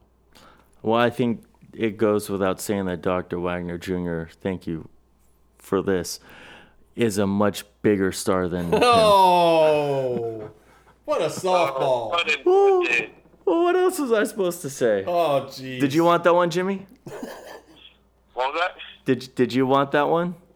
No, I mean the pun was intended, and you took it, so Yeah. it's all good. Is it good? I don't know if it is. But I'm gonna say it's good. I'm gonna say it's good. it was awesome because he uh, famous found someone who is giving him success now, but this guy is also kind of a dick, so that fits in with famous. well, look, he came in, he got a win right off the bat, derailed fucking Son of Havoc. Yeah. $250,000 goes to Famous B because Famous B was like, I'm rich. Well, we don't know exactly how the money got divided up. Well, I saw Brenda uh, throw a wad of, of cash somewhere. Yes. I, I will say this: the new nurse outfit thing for Brenda, I'm I'm I'm okay with this. I w- uh, it might be interesting if he picks up new clients and then she gets new outfits. I think that might be where the gimmick is going, Byron. I see potential in that. There there is. I'm not gonna lie. Look, I'm I'm I'm only half a pervert, but there's definitely a shot where she's bending over ringside where they kept it in. They could have obviously used a different angle. I think they wanted to showcase the new outfit very intentionally, and uh, I'm sure that the older male demographic uh, popped for that spot just fine. Jimmy? Figuratively and literally, probably. Yes. Oh, come on. both of you guys, both of you two. Now we're gonna get an explicit tag. Oh, we already have one, so we're all good. I was gonna didn't have one already? Yeah, we definitely we definitely have an explicit tag, especially about what I'm going to say about fucking UFC today. Yeah. I'm going to use lots of expletives. I'm saving up my expletives for my UFC talk today. Before we move on, what is happening next?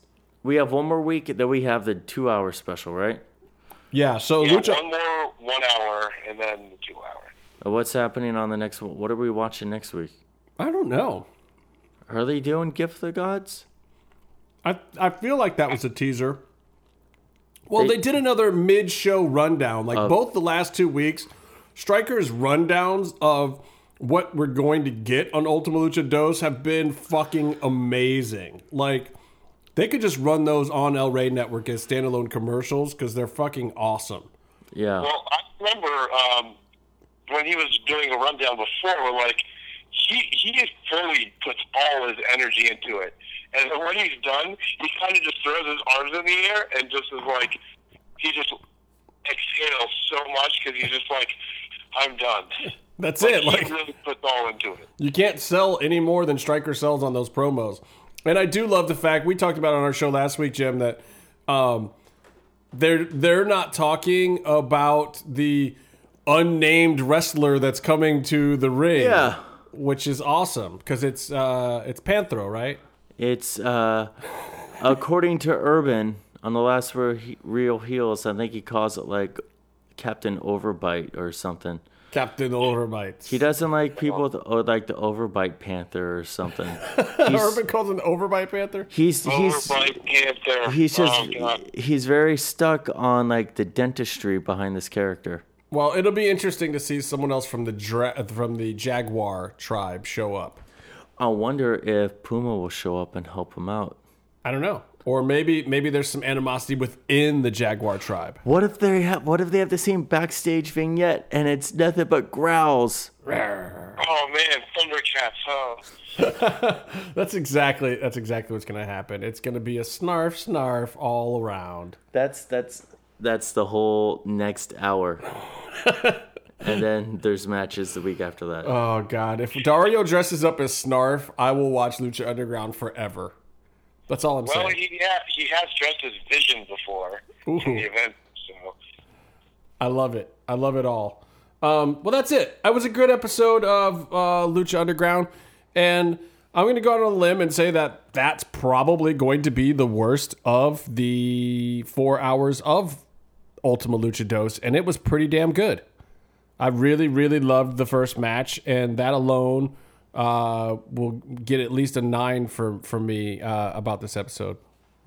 What do you think, Byron? Nine, ten Out of out of what? out of ten. Out of ten. Though we've given a bunch of episodes 11s. Uh, I know this was this was a great episode. This was the Ultima Lucha tournament episode. I thought it was great. Um, it's, I mean, it was really good. I'm saving my enthusiasm for when Pentagon Junior destroys Matanza and l- literally lights him on fire in the middle of the ring, and Dario cries. I don't know that that's going to happen. Well, that's what I'm expecting to happen. Okay. And I'm waiting to really give You, a 10. you and Casey being that. huge Pentagon marks, I I am looking forward to your enjoyment of them bringing Pentagon into the title picture. I love everything about uh, Pentagon being involved in Ultima Lucha Dos. I think he is a top star in the company.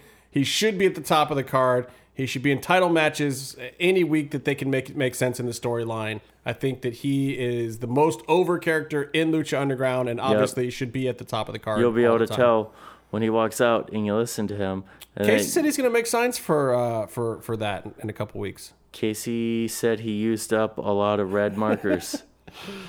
and uh, It's funny because we're talking about this. Casey's already been there, people. It's impossible. I'm no good at this kayfabe thing. I'm no good at not spoilering anything. The simple fact of the matter is, Casey went to Ultima Lucha with hella, hella Pentagon signs that everybody popped for. well, we made uh, a Ultima Lucha one. We made our own signs, and then I was flying in. My Ultima Lucha story. I flew in too. Yeah, Yeah. We, we all came in for it. Like I, yeah, I left my workout, the house I was working at, I was filming at in Florida on Friday.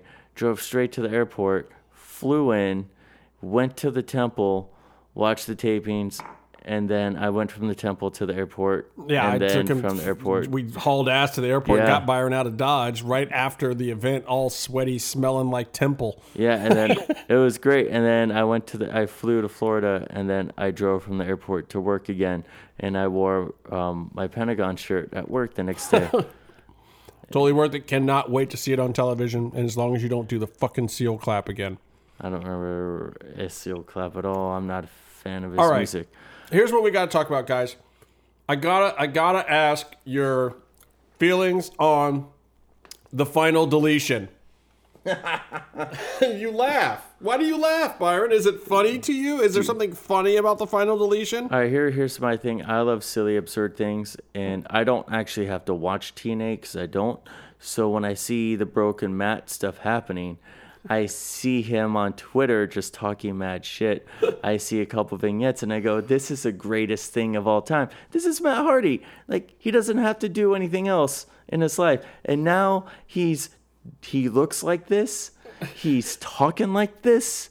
and it's just i think it's it's great and it's amazing and like and i also see like jeff hardy who's the bigger star also like he has a past of uh of, of drug use and, and and mental instability and Yeah. i could see it's just weird seeing jeff hardy as like the sane one and also I, I kind of feel like Jeff doesn't know what's going on, and, and th- these aren't traditional wrestling segments or matches. I think I- Jeff just showed up and was like, Matt, what did you want me to do today, Matt's man? I thought this was Saturday. I didn't thought we weren't working this weekend. What am I doing? Matt's like walk walk in the room and stand still. I'm gonna say something, and then he goes, "Brother Nero, I knew you'd come." And Jeff's like, "Wait, what?" And he's like, "We'll cut before he says that part." Like I don't think Jeff probably knew what any of this stuff was. I'm pretty sure Until- he still doesn't even after watching it. Uh, You think he watches the show? Okay, so here's a question for you, Jim. Is this so bad that it's good, or is this so bad that it's still just fucking bad? Because obviously it's bad. The question is, is it is it bad enough to be good? Has this got a cult status to it? I mean, the best way I could put it is that the whole thing is right up there on Sharknado level, where it's just so incredibly bad that I'm not even going to say it's good. It's just incredibly entertaining. Yeah, like what a the the fucking gardener. the Gardeners It's is so over. genius. Sir Benjamin. He Señor Benjamin prepare the field for a massacre.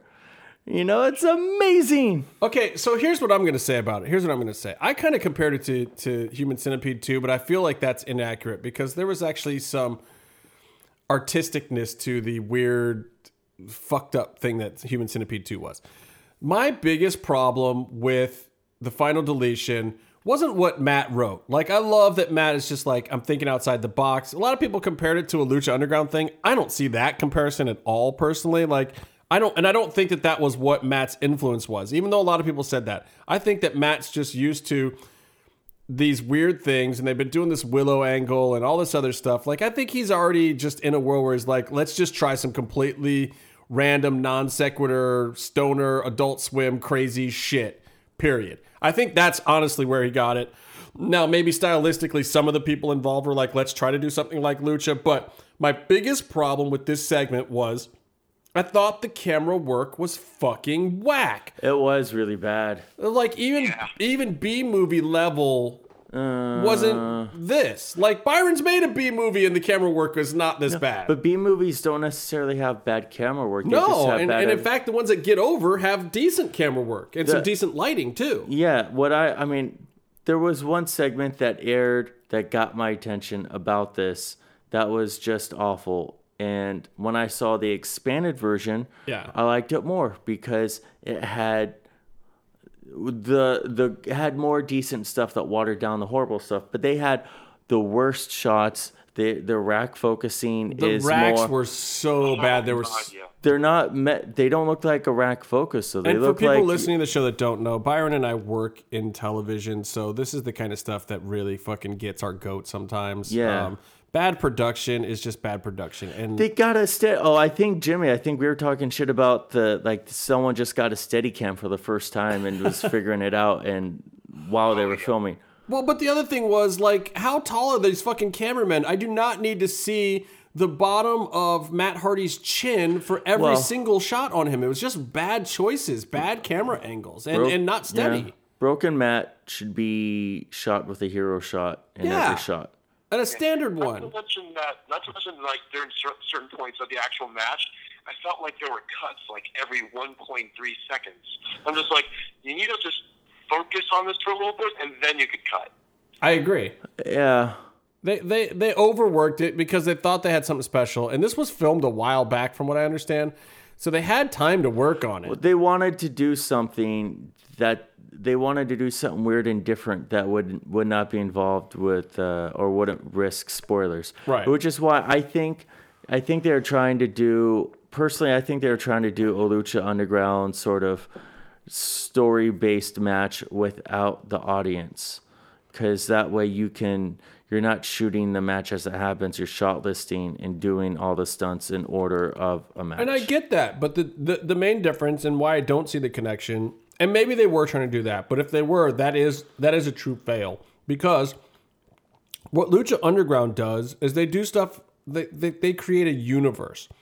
They tell you for five minutes that Aerostar is a fucking time traveler, but then they leave it the fuck alone. You know, and then it kind of works into weird. a backstory. You know, something happens where yeah. Sinestro rips the hearts out of his buddies. Yeah, it's Yeah. fucking weird. It's a little bit of a non sequitur. It's a different universe here. Well- but then you see that he's powered up. Like he actually levels up by ripping his buddies' hearts out. And in a weird video game, alternate comic book kind of universe thing, it makes sense because now, as a singles competitor, he moves forward as a stronger character, even though it's complete absurdism. It's Yeah. totally nutso. It's totally gonzo. It's not this thing where one week Good Willow and Bad Willow and three other Willows are fighting each other in the ring, and all of a sudden it's revealed that Bad Willow is not Matt Hardy and he's actually Good Willow. You and it's can't blame like, Matt Hardy for the Willow Oh, bullshit. good lord! I, but I'm That's just saying. Jeff. But this is the gimmick that came Yeah. out of that, and this is where this is where you get a brother trying to delete his other brother because he's like he's oh. like both of our gimmicks have run so far that I have to pl- pretend to be like doing going full retard, and you have to pretend to be 17 other people who I need to integrate into one person to delete. Jeff used to do Willow. I get it. I'm But- just saying. But I mean, when Matt Hardy is going, I think on Facebook Live or one of those things, and just making faces for two minutes, like that's genius. I don't disagree. Like That's- I love Broken Matt. I love That's Broken better Matt. than uh, most of what TNA puts on TV. I love Broken Matt, but I also don't care where I see Broken Matt, and I also don't need this particular format for Broken Matt. Just for me, like Yeah. if it's if it's Broken Matt wrestling uh, in FSW against Cross, I'm fine with that. Mm. If it's Broken Matt in TNA doing those just. Just do segments in the back where you are losing your fucking shit. Yeah. I would love that. But what we have here is dudes lighting Roman candles at each other. That was so next to the dilapidated boat, throwing each other in the river, floodlights for lighting, yeah, drone I'm shots. pretty sure the only time that Matt Hardy has broken character in the, this entire thing was when he realized that Jeff Hardy had the Roman candles and was about to shoot him. that was great. Oh shit! It was he so broke, he broke kayfabe for like two seconds. It ran. That, that was great. That's what happens Yeah. in the South when your brother has the Roman candles. That because that's just some real shit. Because you know how it's going to go down. He's going to blast you right in the eyeball and not give a fuck. I, lo- I just I love the whole thing because it was to me it was a presentation of how Matt was also seeing everything. But the, the production value was I mean I don't know I what thi- TNA uh, can Look, spend on that. It looked like it was a student film like version of what they yeah, were trying to does do. Lucha Underground spend on it? They go to VER. They rent six or seven cameras. They they hire decent operators. yeah, but this could have been like with all 7Ds running around in a, in a drone. Well, and some of it, look, and honestly, I felt bad for Jeff. Like he's doing the spot out of the tree, and it cut like four times, and you can't even really see the spot. And then the spot looks like it misses to boot, and you're just like, oh, what Yeah. the fuck was Just that? like this, but they sold it like he landed it, which Yeah. didn't make much sense to me. you think they could have like cheated that and had him not jump from a tree but still hit Matt on the ladder? Well, and with good good filming, like we've seen stuff like that at Lucha Underground, and with good filming and the right pacing, Yeah. it doesn't matter at all. You just cut it together. You've got five fucking camera angles. If you watch that tree spot again, five camera angles with the drone. Like ah. ground cameras, a drone, a hard camera, and a fucking dr- like just how the fuck does that spot look that bad? Come on, it is still a wrestling show, guys. We still want to see spots that are cool. Like, Yeah. even if you pre-tape in your backyard and do some redneck hillbilly shit, I could. Jeff Hardy is still a great performer for that one spot that he always does. He never messes that spot up. He messes it up a little bit. You should be able to fucking cut it if you're pre-taping. Well, he's also Jeff Hardy. You could just have him do it again. Yeah, give him some drugs. He won't fucking notice. He won't give a shit. Yeah, just Pump him up. you, Jeff. If you if Give you want, you could go juice. jump I- off the tree again. Oh, awesome! Yeah, just give him some hoovy juice, is what Casey Oh, would say right now. Um, anyway, I just thought it was interesting. What do you guys think about Evie Dub's comments? Like Evie Dub made one comment, and then Jesus Christ, like the internet was on fire for a couple seconds. I was afraid to touch my phone. Well, I, think he was a bit harsh with the pick with the gift that he did, uh, and I I think he was a bit harsh. I think it was still funny. Uh, if you're not going to take it personally, I think it was hilarious. I think it had to be said. I personally think that TNA. This was like the Did TNA. it have to be said? I think he had to. I think he had to make a Lucha Underground comment on TNA trying to put a movie esque production value behind a match, and I see. I don't. I I mean, maybe he did, but I didn't even see the correlation in the first place. Like, do you think the comment like that brings more people to Lucha, or do you think it makes the hardcore TNA people just dislike Lucha more? Because honestly, in my opinion, it's like if you like TNA, you should be on the side of Lucha Underground. You should want more stuff like Lucha Underground and less stuff like WWE. If you're a TNA mark, To me, Well, I, the one thing I found hilarious was the fact that the people uh, replying back to EV Dub was the, they were saying like, "Oh, well, TNA has a bigger audience than you, and they get higher ratings." It's like, do you even know the availability of El Rey Network as you're saying these comments? Like, none of that made sense to me. You Well, know, you know, you you know, know who who- knows? Borash. Jerry Moore Borash definitely knows, and he kind of put EVW on blast, and that was kind of when EVW started backtracking a little bit. Borash had he he was on that was pretty sharp. That was all he had a funny did, thing yeah, back. I mean, he's, he's definitely a sharp guy. So Well, that's But uh the only reply that. but I And I, got to throw a shout out to Borash right now, anyway, because honestly, this podcast wouldn't even exist if it weren't for Borash and some of the stuff I heard him do on the internet twenty fucking years ago. WCW Live. Yeah, I was I I like WCW live, and I'm not even a huge Borash fan, but I am a fan of some of the stuff that he's done. Yeah. But I do think Borash, I feel bad for him. It's like, dude, the universe you're living in. Sadly, you're, you're a hardworking guy. I know you care about your performers and what's going on at your company, but at the same time, man, your shit is not over. Don't kid yourself. Yes, El Rey, he was right. El Rey needs to find itself onto a few more carriers. He hit El Rey below the belt. He hit, he hit Lucha Underground in in Yeah. the in the right spot to get a good. reaction. He was totally right. And at the same time, so was Evie Dub. Like, hey, if you guys are trying to do this like cinematic thing, give me a call because uh, we can tell you Yeah. a thing or two about how to make it look like a fucking movie. But also, like, if you're gonna brag about your network, make sure that your network hasn't tried to kick you off of it. You know, which True. that's like every other week rumor for Pop, which also was every other week rumor for Destination America, which was the last not a real network network they were on. right. You know, it's, but you know, props to Jeremy and uh, Borash and Matt Hardy for really trying to go out there and do something interesting. They got a bunch of eyes on, on TNA, which they need because now they need to remind everyone to watch them on Thursday nights. Right. And Well, um, and, and look, and for and for Evie Dub's purposes, I can say this: right now is the time to do something like that because of the fact that he knows he's got three weeks of his best television of the year Yeah. coming up, whereas these guys still got to figure out next week's episode for But- fucking TNA. there's no such thing as bad publicity. And so if he goes in and he throws some heat on the top trend in wrestling, everyone's talking about Broken Matt final deletion. Like this is the thing that you're going to be talking about tomorrow. That tomorrow was when Ultima Lucha was happening. And and honestly, you know, if you go on the on the Twitters now in the wrestling world, not give me given that the the Twitters are alive with some other stuff that I'm about to talk about. But in the wrestling world, yeah, Ultima Lucha's got it right now. Uh, the final deletion happened, and now it's deleted, and everyone has moved Yeah. on pretty quickly. People, I think the sentiment among the people who liked it were was uh, this was cool. Uh, People hope- are gonna hope- see, dude. Yeah. The- but they were like, I is- hope is I don't more- have to see more of this. Like, Yeah, TNA it's is more one-off. disposable television right now than WWE even is. Nobody's going back to it. Nobody's referencing it two weeks later. Like shit happens and it's gone in a flash. I, I feel bad for some of those guys over there, but that's what it is. And I think Lucha Underground is going to actually turn a corner at some point where it's going to be like Breaking Bad. And people are going to go back, and because of the season thing that they're doing, they're going to get on a Netflix or a Hulu or one of these other things at some point Yeah. um, and they're going to be looked at more like a TV show. People are going to go back and watch it, and that's going to be a different a different feeling um, when it comes to Lucha Underground.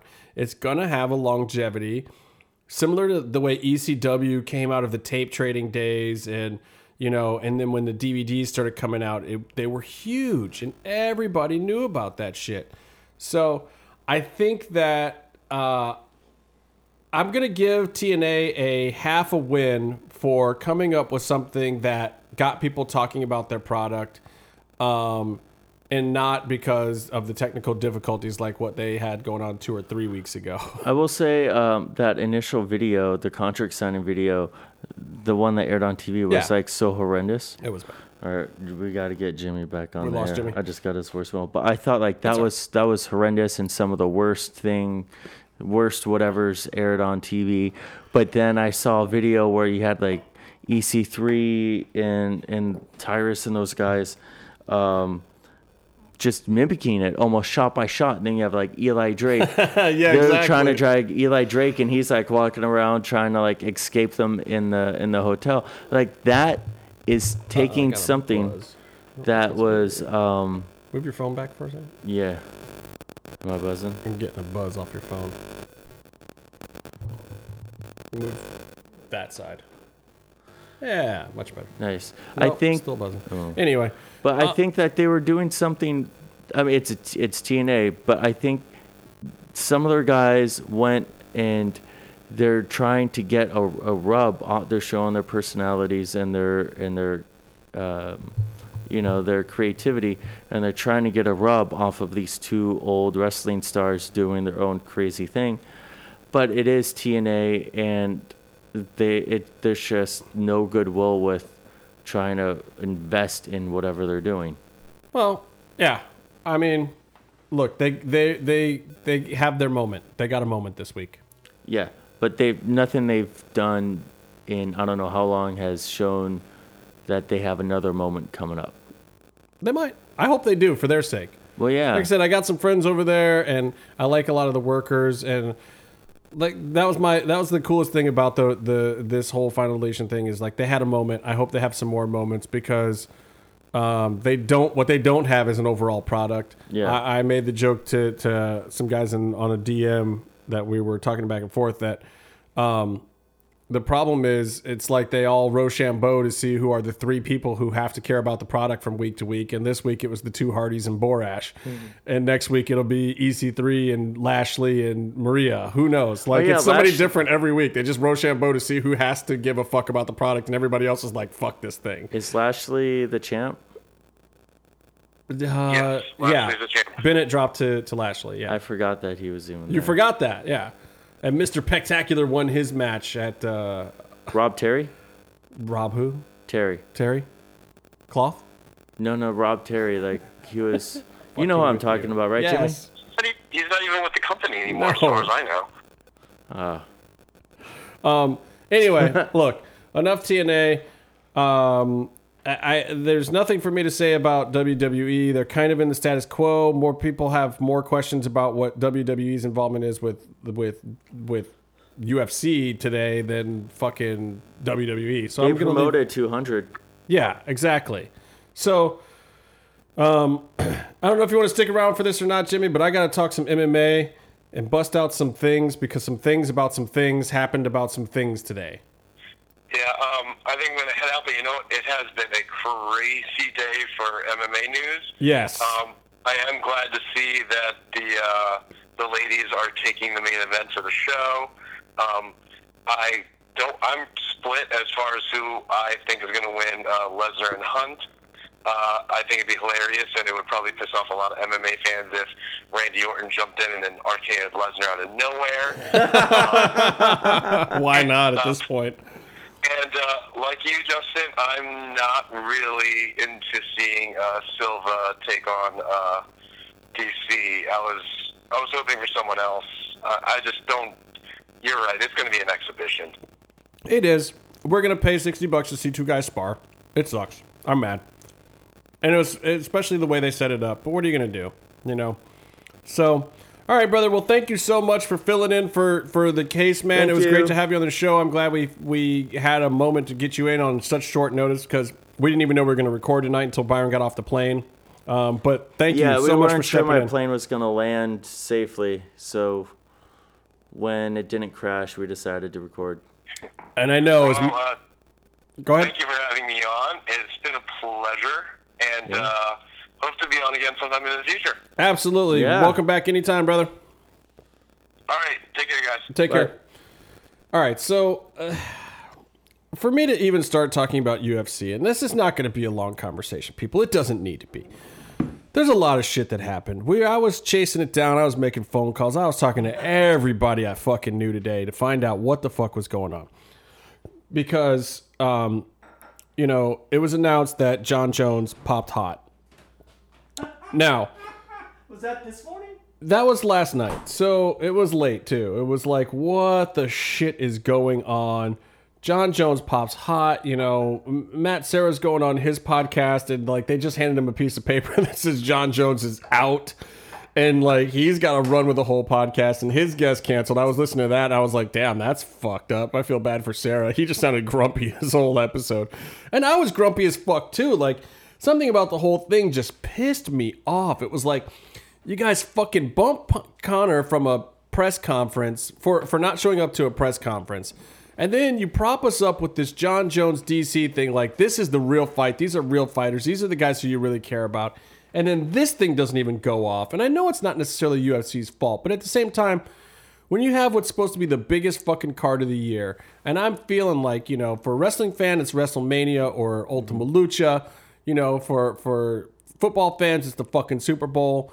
Like, god damn it, this shit's supposed to mean something.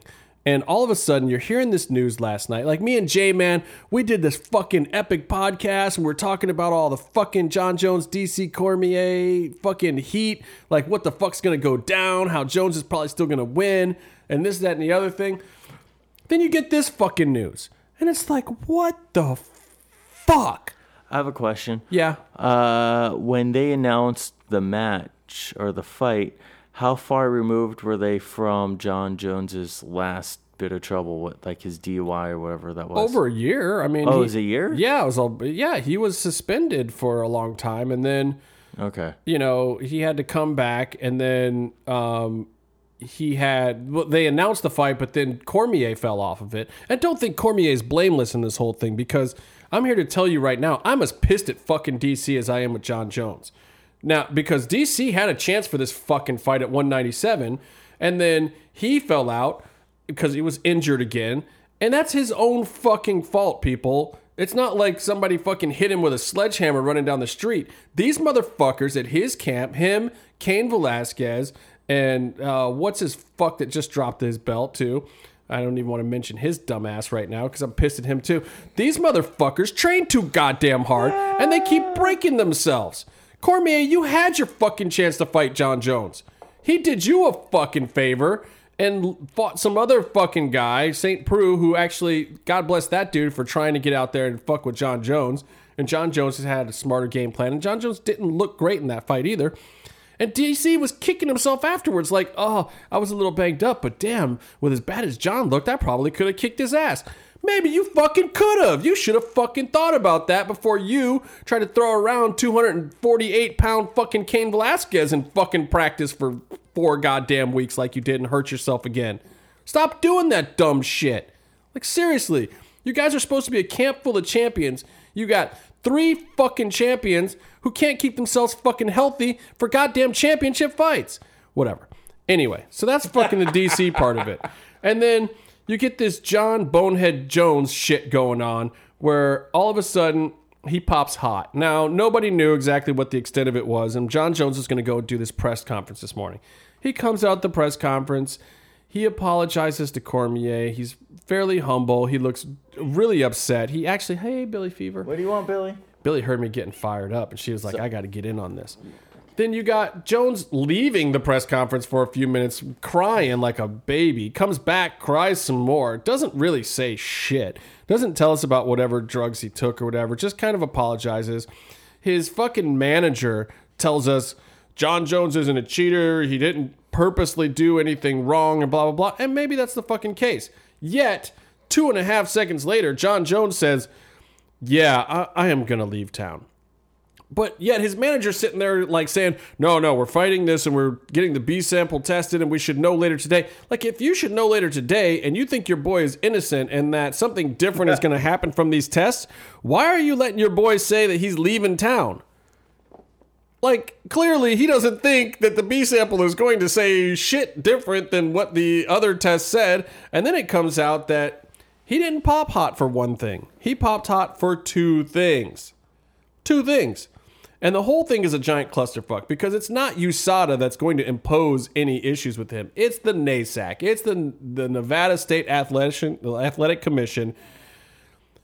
They don't like Jon Jones. They don't like really anybody. They like to fuck with people. I mean, you guys remember when it was free Nick Diaz time? Not Nate, not the one who's famous now, but the original famous Diaz. You remember free free Nick Diaz who got popped on some fucking weed? Even though he's got a fucking medical license to smoke the shit, it's still not allowed in competition. Whatever. And the other thing is, people were like, "Oh, well, Johns did did some coke or this, that, or the other thing." People, this test was June sixteenth. It was considered uh, the testing that was done, even though NASAC has a slightly different interpretation of these things. The testing that was done by USADA was considered out of competition testing, and out of competition testing, they don't test for what are considered recreational drugs. They're really just testing for what is on the PED list. Now, the other pe- thing that people don't know is that USADA has created a huge fucking list of PEDs. People, these are not things that are illegal for you to buy.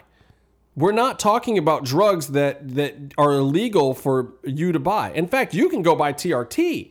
TRT mm-hmm. is just banned in the UFC because it's considered performance enhancing. It gives you an edge. But if you as a human being want to go out and take some of these things for yourself, most of them are not illegal. You might have to get a doctor's prescription for it, but they're not against the law. Cocaine is against the law. But we're not talking about that here, people. So this is some other thing. That was the first weird thing about it. It's like this was not party fight Jon Jones. So when he says the stuff about being clean, quote unquote, as far as recreational party drugs, I think that he's probably telling the truth. At least up until this fight. Come on. I mean, the guy I'm sure right after this fight would have probably gone out and done some dumb shit, but I don't think leading up to it. and you know, I've seen the guys at his camp. I know how Greg, eh, you know, and, and Winkeljohn are about their guys. They're they're they don't watch Jon all the time, and Jon's a little more autonomous than some of these dudes. But at the same time, they're gonna not try to let Jon fuck up. He's got a driver now. He's not doing the same dumb shit. He was going to practices. He was making weight. You know, and Chael Sonnen's off talking shit about, oh, I know what a drug oh, user yeah. looks like, and blah blah blah. Motherfucker, what? He's like, take your shirt off. I'll tell you what you're on. Yeah, come on. Like, dude, I know some guys are on some shit, but at the same time, supplements are some shit. Vitamins are some shit. You know, I don't believe that any dude who's a professional athlete that's on that caliber or that level is sitting at home just eating kale and salmon and getting jacked like they are. Fish oil. They're doing something.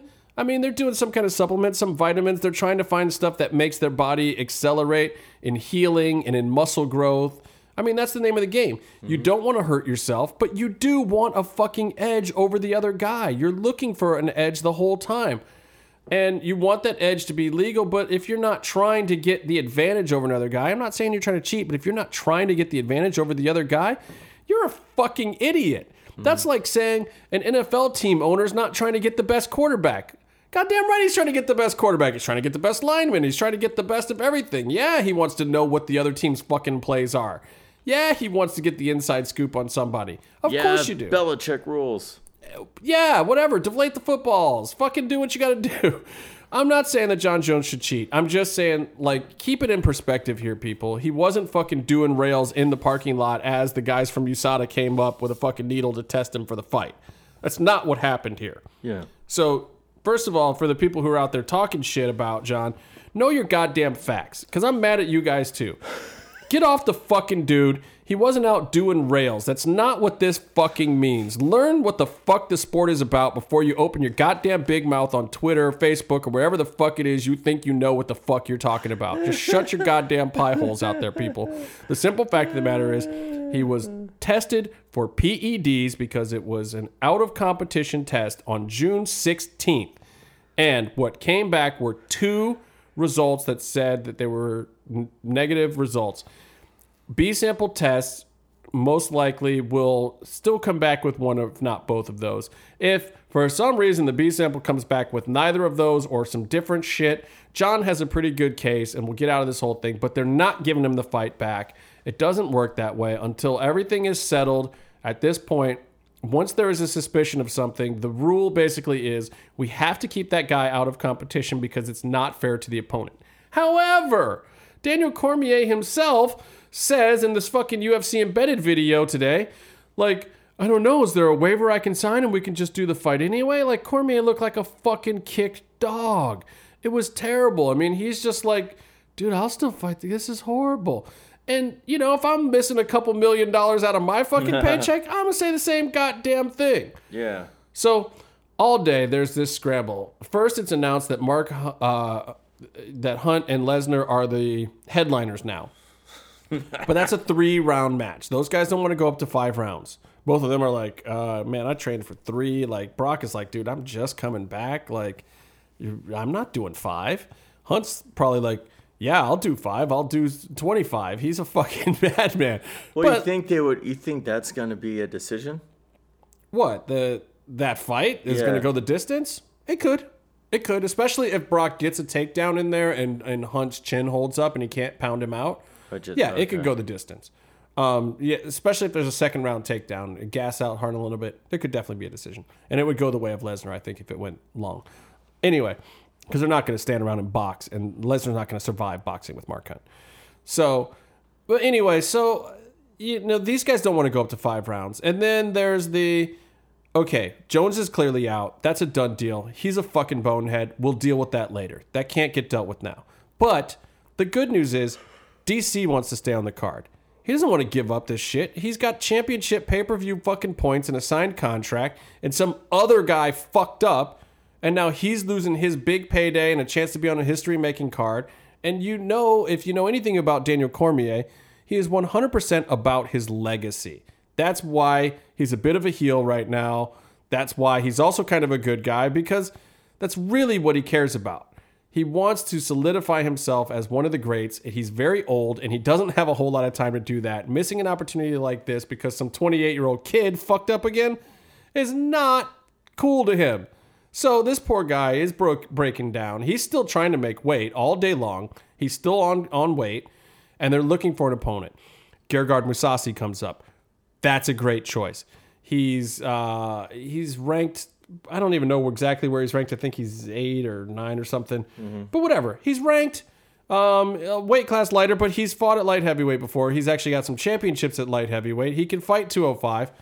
Um, and he's already on the card, and he's got a mediocre fight against Thiago Santos, who's like number 15 in that division or something.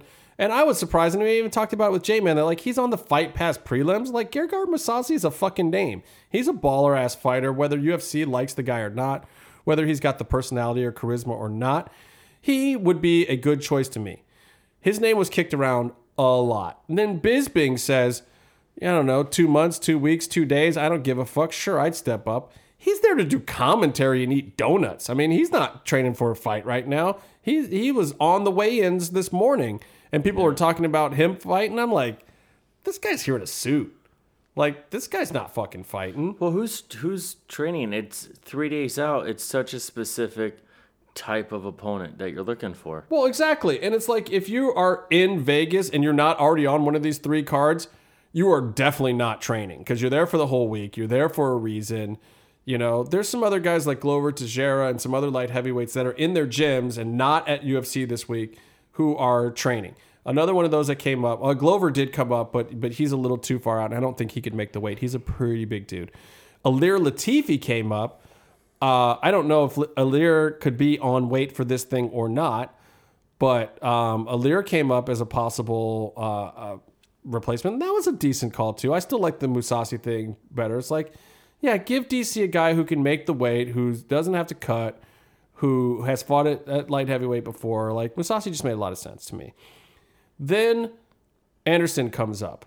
I hear the Anderson rumor. I heard it today. It probably shit. The press conference was at 8:30. I think I first got wind of the Anderson rumor probably 9:15 this morning. Yeah, you, that's you started getting really cranky around then. Okay, and and when I first heard the Anderson rumor, it was dismissed almost outright by by some of the people I know. Um, like he had gallbladder surgery seven weeks ago. Okay, this is a guy who just lost to Michael Bisping, who, you know, nobody nobody thought. I mean, I picked Bisping, but nobody thought Bisping was going to beat Anderson Silva. People, nobody thought Bisping was going to beat Luke Rockhold and be the champion right now either, but he is.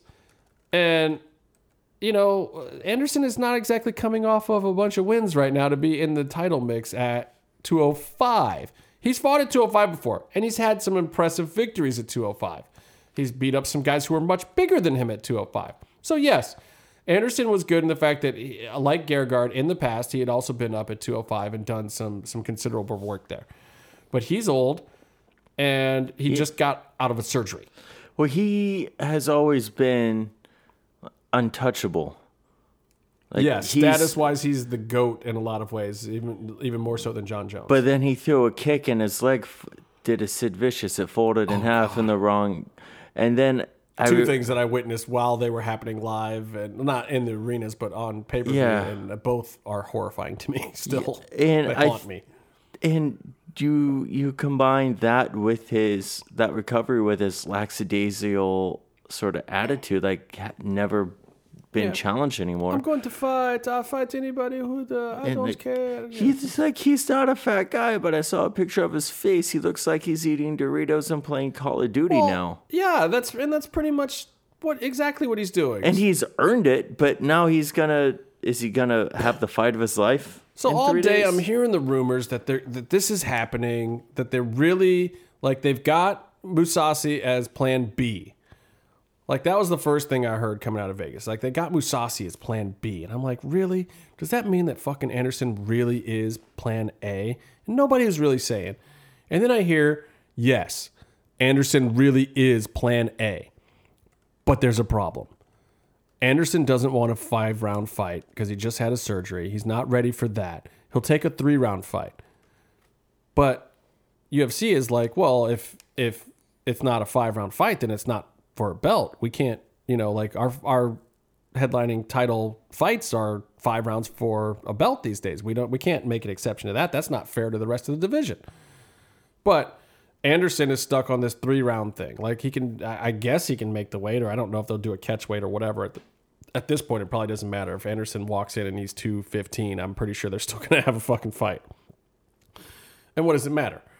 So then it does get announced like uh, TMZ, which if you're hearing stuff from TMZ because of their connection with Fox Sports now, it's pretty much coming directly from Dana's mouth. They're not spying on Dana with his relationship with Fox Sports. Like this is not inside breaking stuff, people. When you hear it from TMZ, A, it's most likely true unless they're really trying to swerve people, and B, it's probably directly from the desk of Dana White. If it wasn't him, it was his assistant or Joe Silva or Lorenzo or somebody. Like Yeah, for all that TMZ breaks, as in like breaking news or like this is happening now and no one else has it, they they are the PR. They're the place to go for publicity when you want people to know and Yeah. react to something right away. Well, and especially now that they do TMZ Sports on Fox, and they have it's all a big family now. It's TMZ, it's UFC, it's Fox, whatever, which is fine.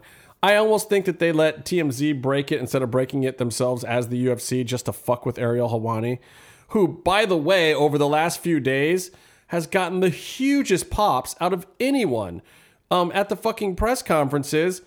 Jon Jones, uh, he actually stood up and, and posed a question to Jon Jones, and Jon Jones was super cool about it and like fed into it and and and gave Ariel his moment and was very respectful. Ariel also gave Jon some time with his one hour walk around thing. Um, and Brock no sold Ariel the whole time, which was equally hilarious. Brock was just like, "What the fuck? Fuck you!" Yeah, like Ariel asked him how many rounds he sparred, and Brock's like, "Fucking three thousand. Fuck you!" like it's just, it's like, what are you talking about, guy? Uh, clearly, I'm coming into this thing on short notice. I'm not as prepared as I should be, and I'm not gonna talk to you about it. Fuck you! Like, what are you what are you doing here? We're trying to sell a fight. you don't think Brock is as prepared as he should be? Well, not to the point where he's gonna talk to some snot nosed reporter about how many rounds he's fucking done. Like the whole thing at this point is, and, and you know, Brock's a wrestler. He knows how to work a gimmick. The whole point is at this point, the mystery is the fact that you don't know how prepared Brock is. That's the whole gimmick. Didn't he? You s- you pointed out earlier he didn't. He missed or he didn't do like a. Oh yeah, he, didn't do the public uh, workout. Workout. Yeah. Yeah. and I think Hunt did, and I don't know if he ever went back and did it because there was all sorts of other news going on. I was still kind of expecting that maybe Lesnar would show up and do a little something in front of the cameras or hit some mitts or something. like hit a F five or whatever. And look, traditionally, if guys don't show up for public workouts or decline it for some reason, it's usually because they're hiding an injury that they don't want people to see publicly, or they have some secret game plan that they kind of need to work on, or they like they need a real gym day. Some guys won't show up because it's like, yeah, I'd love to work out for the fucking press, but I need to actually get in a day.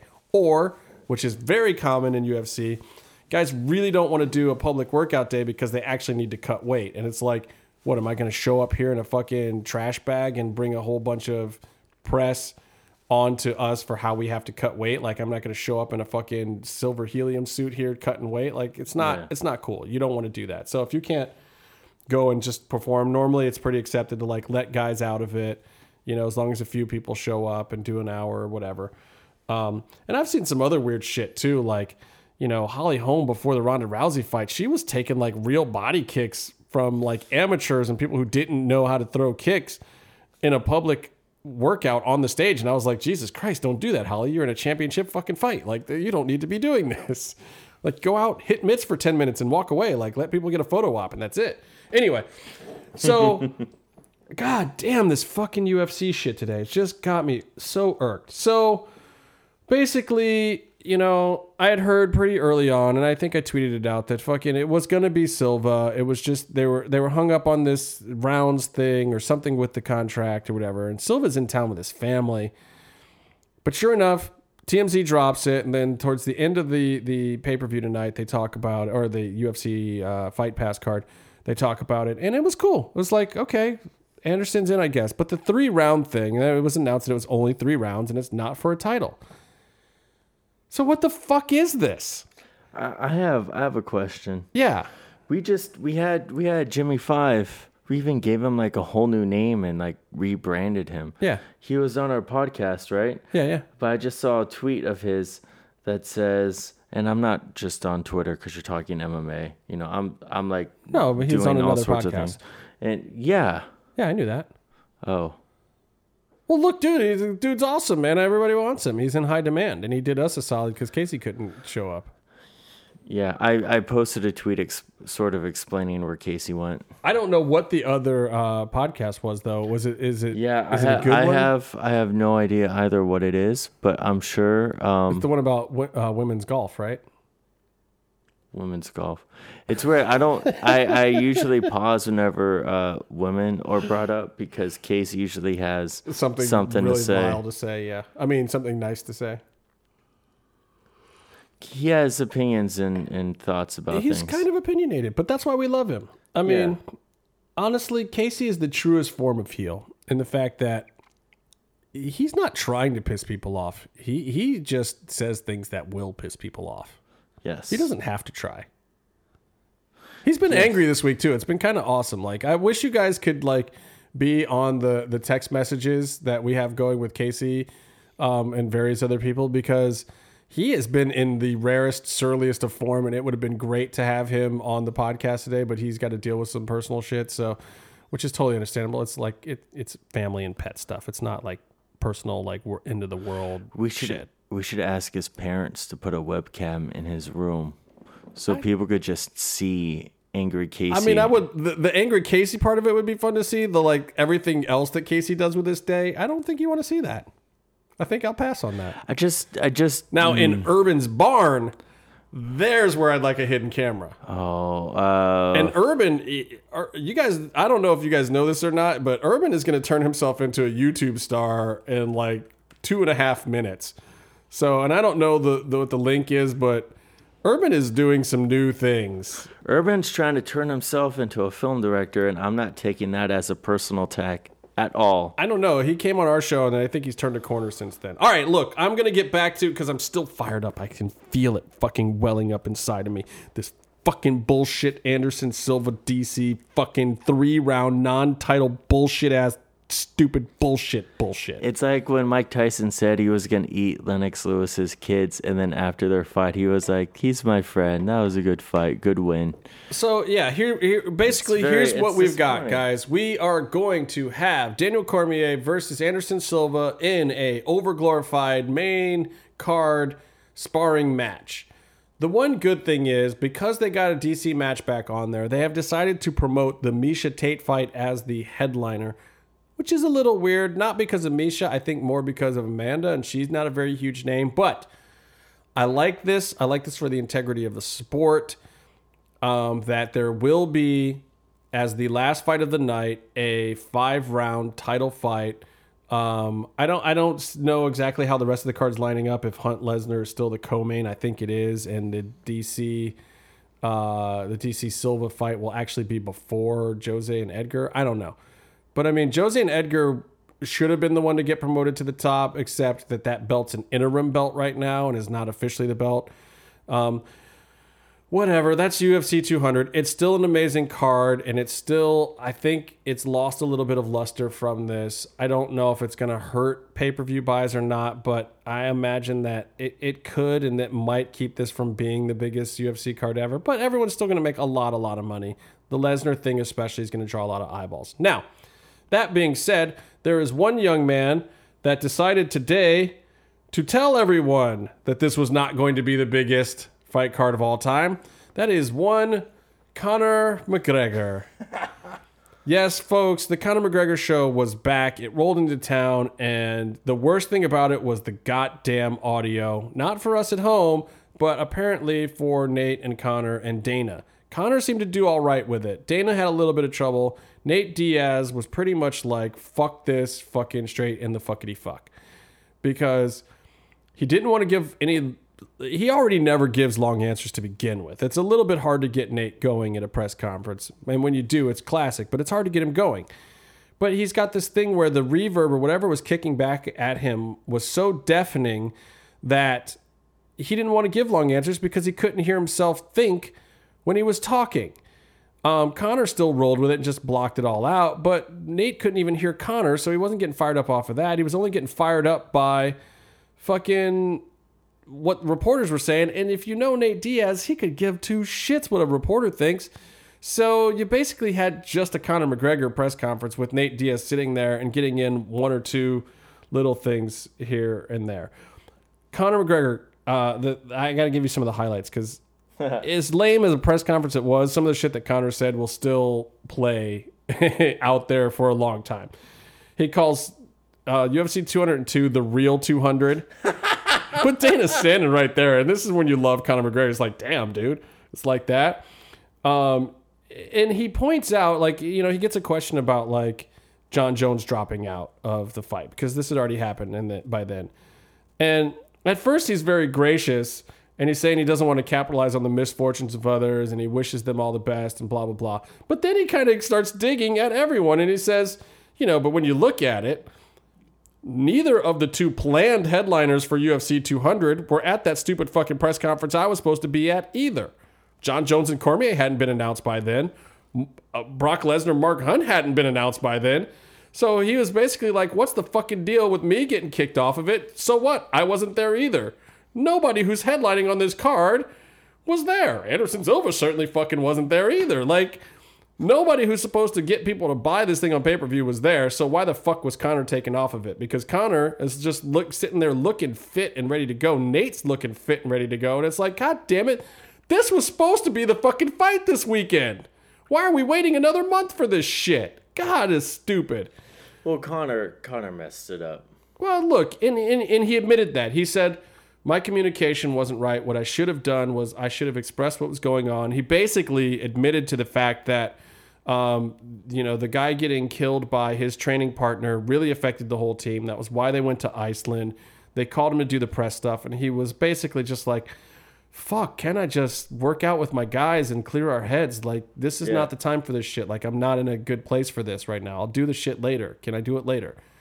And they basically told him no.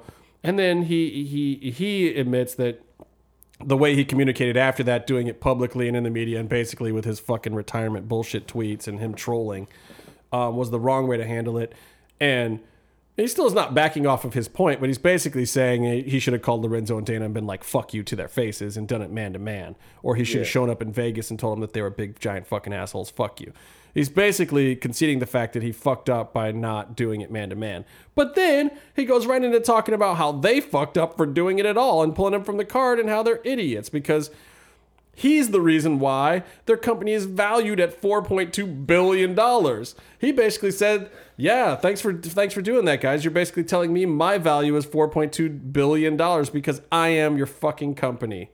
And he's just pointing back to the Jon Jones thing, and that's pretty much fucking classic Conor right there. It's like I don't know if he's worth all 4 4.2 billion dollars of the company, but he might be worth 3.6 of it. Yeah, I mean, he's definitely a character, but he there has to be something inside of him that knows that he is by no means guaranteed a win in a rematch of something he lost. I don't know. I, I think he's guaranteed to win. You but do? I'm sure that Casey and Vinny will have something to say about that Yeah. on a future episode. yeah, I mean, I'm not the expert, but I, I feel like there might be a little bit of him. Like he's a superstar and he sells tickets, but Yeah. that tends to go down when you lose fights. and Well, but look, even even in this press conference, Conor um, is saying like this is going to be a trilogy. I'm going to win this fight, and Nate is even conceding the fact that Conor's doing some things right. He brought in the right training partners. He's approaching things the right way for this fight now, which is cool.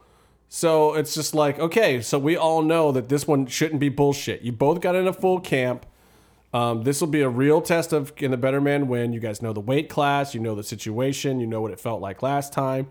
There shouldn't be any fucking excuses from either side after this fucking fight. Conor's got the right training partners in there. He said that the previous fight he didn't even train against lefties. Like he trained against no one southpaw. Like he wasn't prepared. He thought, you know, he really thought that he was just going to go in there and clip Nate. He thought he was just going to clip him. He thought he was going to get him like he got Jose. And I could see how he would think that, and I could see how he would be wrong. And if he is a real athlete, if he is really what he says he is, then you go in and you fix that stuff. And you still come back just as confident that, like, yeah, I made some mistakes. I didn't know what the fuck I was doing last time. I didn't realize this guy was the real deal. I know he's the real deal now. I trained from like the real deal, just like I trained for the last guy who was a real deal, which was Jose Aldo and Chad Mendes before him or whoever. So it's not like Conor McGregor hasn't fought real fucking dudes. Dustin Poirier, for Christ's sakes, I mean, these guys are fucking, these dudes Yeah. are real. Um, and Chad Mendes and, you know, whatever. Um, he's had some real fights. So people who think he's just propped up and bullshit and made by the company, I don't I don't agree with that either. He did talk too much shit, got himself in over his head, and I expect that he'll he's going to catch some more losses in his career. Um and and I like just the way he said it. He said this time I prepared for a long, lanky, lefty, ugly Mexican motherfucker right at Nate Diaz. Just like it's like, oh my god, if Nate could actually hear what Conor was saying in his press conference, th- th- there might have been a fucking fight right there. Like that one especially. I half expected when Conor said that for Nate to get up and run across the fucking dais and just kick him in the throat, like just to be some street violence. And when they squared off, like Nate wasn't standing like they were gonna fight in a ring. Nate was standing like we're gonna fight in the fucking street. Like that's how you stand with your chin up and your dukes out, like when you're about to throw down on the fucking alley, you know. But whatever. Um, Conor also said he was going to continue to dominate at 145. Some other business came up first, but he will continue to dominate at 145, and then went on to say at 155 as well. These are my divisions, he says. I've been saying for a long time that I don't ever see Conor going back down to 145. But I did start to believe it when he said it a little bit this time. And I think that I think that if he loses to Nate this second time, he absolutely will go and defend his title against the winner of Jose Edgar. However, if he beats Nate Diaz, I think that he will be presented with and already knows about some opportunities like maybe fighting GSP or any one of these, you know, maybe he gets the Dos Anjos fight now at 155, especially after tonight's fight, which was amazing, by the way. Um, I don't know. We'll see. But I, I still think that he's over posturing a little bit, and it's more of a setup for a possible return to 145 as a as opposed to the definite return to 145, like he's making it sound. Like he wants these guys to not strip his belt, so he's got to say this stuff. Um, and he wants to keep that belt for long enough to get himself into a picture that makes better sense for him. You know, and maybe even if he gets this fight at 170 and beats Nate, maybe he even tries to fight Robbie or something crazy. I don't know. Conor's nuts, people. But what what where he's not nuts is he's smart. He's smart in setting up fights for the future. Chael Sonnen has talked about this too. You should always have like the next two or three guys you want to fight in mind. One of those guys might be, especially if Jose Aldo wins. Jose Aldo wins, I think Conor will be more likely with a win over him to come back down to 145. I still do not think that Conor McGregor wants anything to fucking do with Frankie Edgar and shouldn't. It's a mistake. If he fights Frankie Edgar, I think Frankie is just kind of designed to beat Conor take his belt, take away his legacy at 145. It'd be kind of sad. But that's why a lot of people want to see it. A lot of people are Frankie Edgar fans. They want to see it. If you're a Conor McGregor fan, you never want to see that fight. If you're a Frankie Edgar fan, you want to see that fight. It's just that simple. And the Conor McGregor fans that say they want to see that fight, you're wrong. You're you're stupid. Your boy's gonna fuck up his whole legacy by doing it. Don't don't want that fight for him. Don't want Frankie Edgar for anybody. He's a fucking beast. Um, so anyway, Dana talked a little bit about the Jon Jones situation, and he was asked about it, and his reply was to steal Nate's line and say, "I'm not surprised, motherfuckers." I don't know what the fuck that means. I don't know if Dana's being cute. Whatever. If you want to talk shit about Jon now, you know, after all week talking about how Jon's turned a corner and how he's the company man again, fuck you, Dana.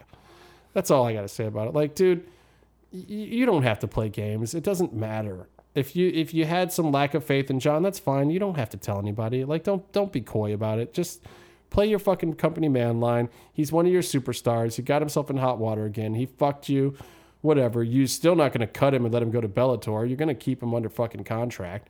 So like if they cut him, that would be amazing. He would show up in Bellator tomorrow. They'd put him in England. They wouldn't care what he was juiced up on. He would fight fucking five times in the next two years if he got cut from the UFC and make more money. So don't don't pretend like Jon Jones is some you know problem for the UFC now. Like he's always been a problem, and he's a problem you're gonna fucking love until you can squeeze him for every penny of money. And what I said to Casey earlier was I was like, you know what? This is just a problem for the next owners anyway. Right.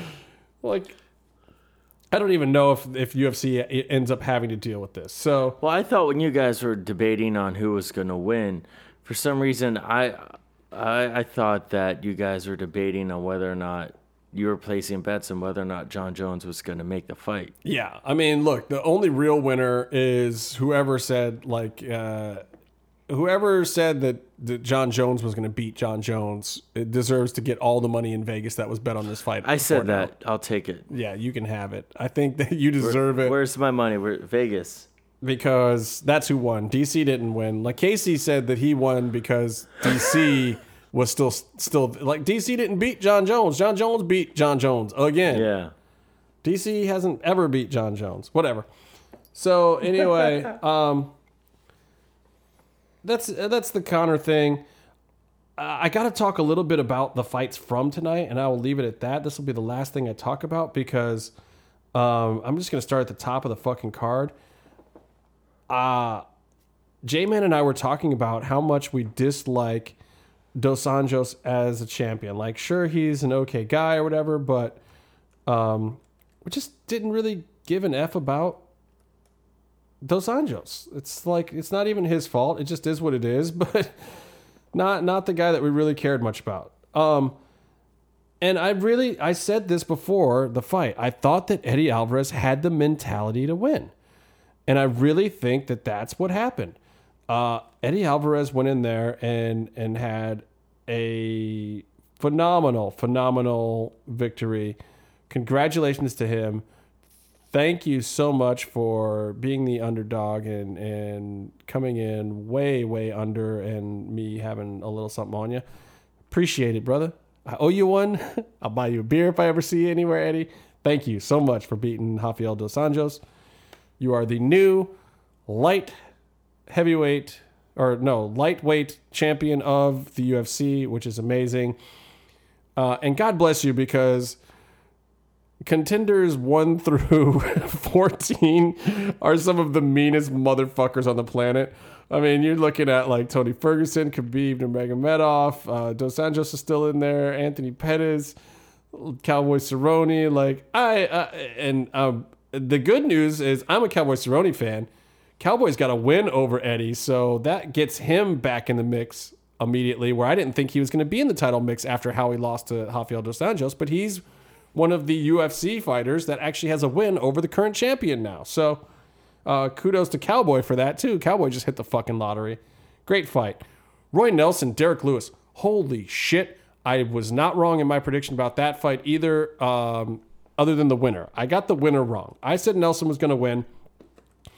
But I also said that this was going to be two guys taking batting practice at each other, which is basically what it was. I mean, you got everything in this fight. You got the big heavyweight takedowns, you got the ground and pound, you got the fucking stick the stand up war. These guys were just like the shit they did to each other was holy fuck. Um, it was right on par with the the Hunt Bigfoot fight to me. For heavyweights, these guys did battle, um, and you know Lewis pulled it out. So kudos to him. Um, let's see here, and and his after promo was pretty awesome too. Um, I, I was just really, um, I was really surprised by how many finishes there were in this card too. A lot of people weren't expecting this many finishes, so um, I gotta go back here. I want to look at uh, one of the early fights. Um, I just, I, I was really surprised. Um, oh, one second here. Um, that every fight that was happening was like I thought for sure some of these prelim fights, especially, would be more uh, decisions. Like a lot of times, these early, you know, especially the the the what would be on Fox, even though there was no prelims like that this time. Um, I I had Joe Ban picked. I thought that fight was great. Joe Duffy, Jesus Christ, how how fast can you fucking knock a guy out? that was amazing. Mine I had picked and and nobody else did, um, which I thought was great. I thought Luke at the very first fight of the night was great. I thought Doan had a good fight and just didn't pull it out. Um, it was a good card. It was a really good way to start off this week. If you don't have Fight Pass and you missed it, um, especially for the two headliners and, and the Duffy fight too, I thought was a big deal because that's a guy who's got a win over Conor that, that could be a, a player down the line. This definitely, you know, his opponent was whatever, but this definitely submitted him as a guy that could be exciting and interesting to watch and do some big flashy things. Um, just a good card, good solid card, and I was really really happy about the Eddie Alvarez win. Um, it, it's a great start. So we're gonna post this podcast. It'll be up as soon as I can get it up, probably late in the middle of the night tonight, maybe tomorrow morning. You know, you're hearing a lot of talk about Thursday. We're leading into Friday tonight. We got the Ultimate Fighter Championships. Uh, which the, that card has finally been announced. I'm going to take a good look at that. Go back and watch a couple episodes of Ultimate Fighter that I missed because it comes on against Lucha Underground, so I don't watch that shit every week. um, and but it looks good. It looks really good, and I am here to tell you that Joanna Jędrzejczyk, and who whose name on every single UFC commercial is pronounced differently right now between the Ultimate Fighter and then the promos for the show and then whatever like I don't know why they say it differently every time. I was I'm pretty sure it's Jędrzejczyk, but I've heard Jędrzejczyk, Jędrzejczyk, like all these fucked up derivations. Like Joanna Champion's fighting Claudia Gadelha, and I expect Joanna to win, but I expect it to be fucking brutal. These women so so do not like each other. I've never seen two women who don't like each other more. Um, and the UFC 200 card, you heard it's been rearranged. You still got Travis Browne, Cain Velasquez on there, but now you got DC um, fighting the Spider.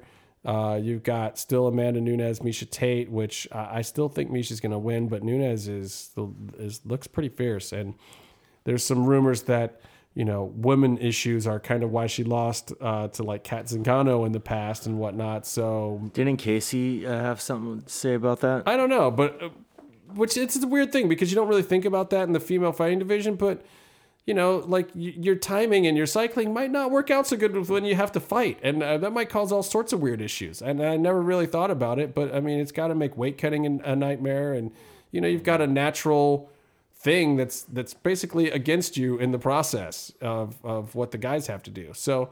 Who knows? Maybe that was an issue in the past. Maybe it wasn't. I don't know. I'm not her gynecologist. Don't want to be. But um, we'll see if she can pull out something, you know, because you know you got Cat Zingano fighting on the undercard, and she's got wins over both the people that are fighting for the belt. So we'll see if she can get past Pena in her fight. But regardless of who wins, she might be next in line. We'll see.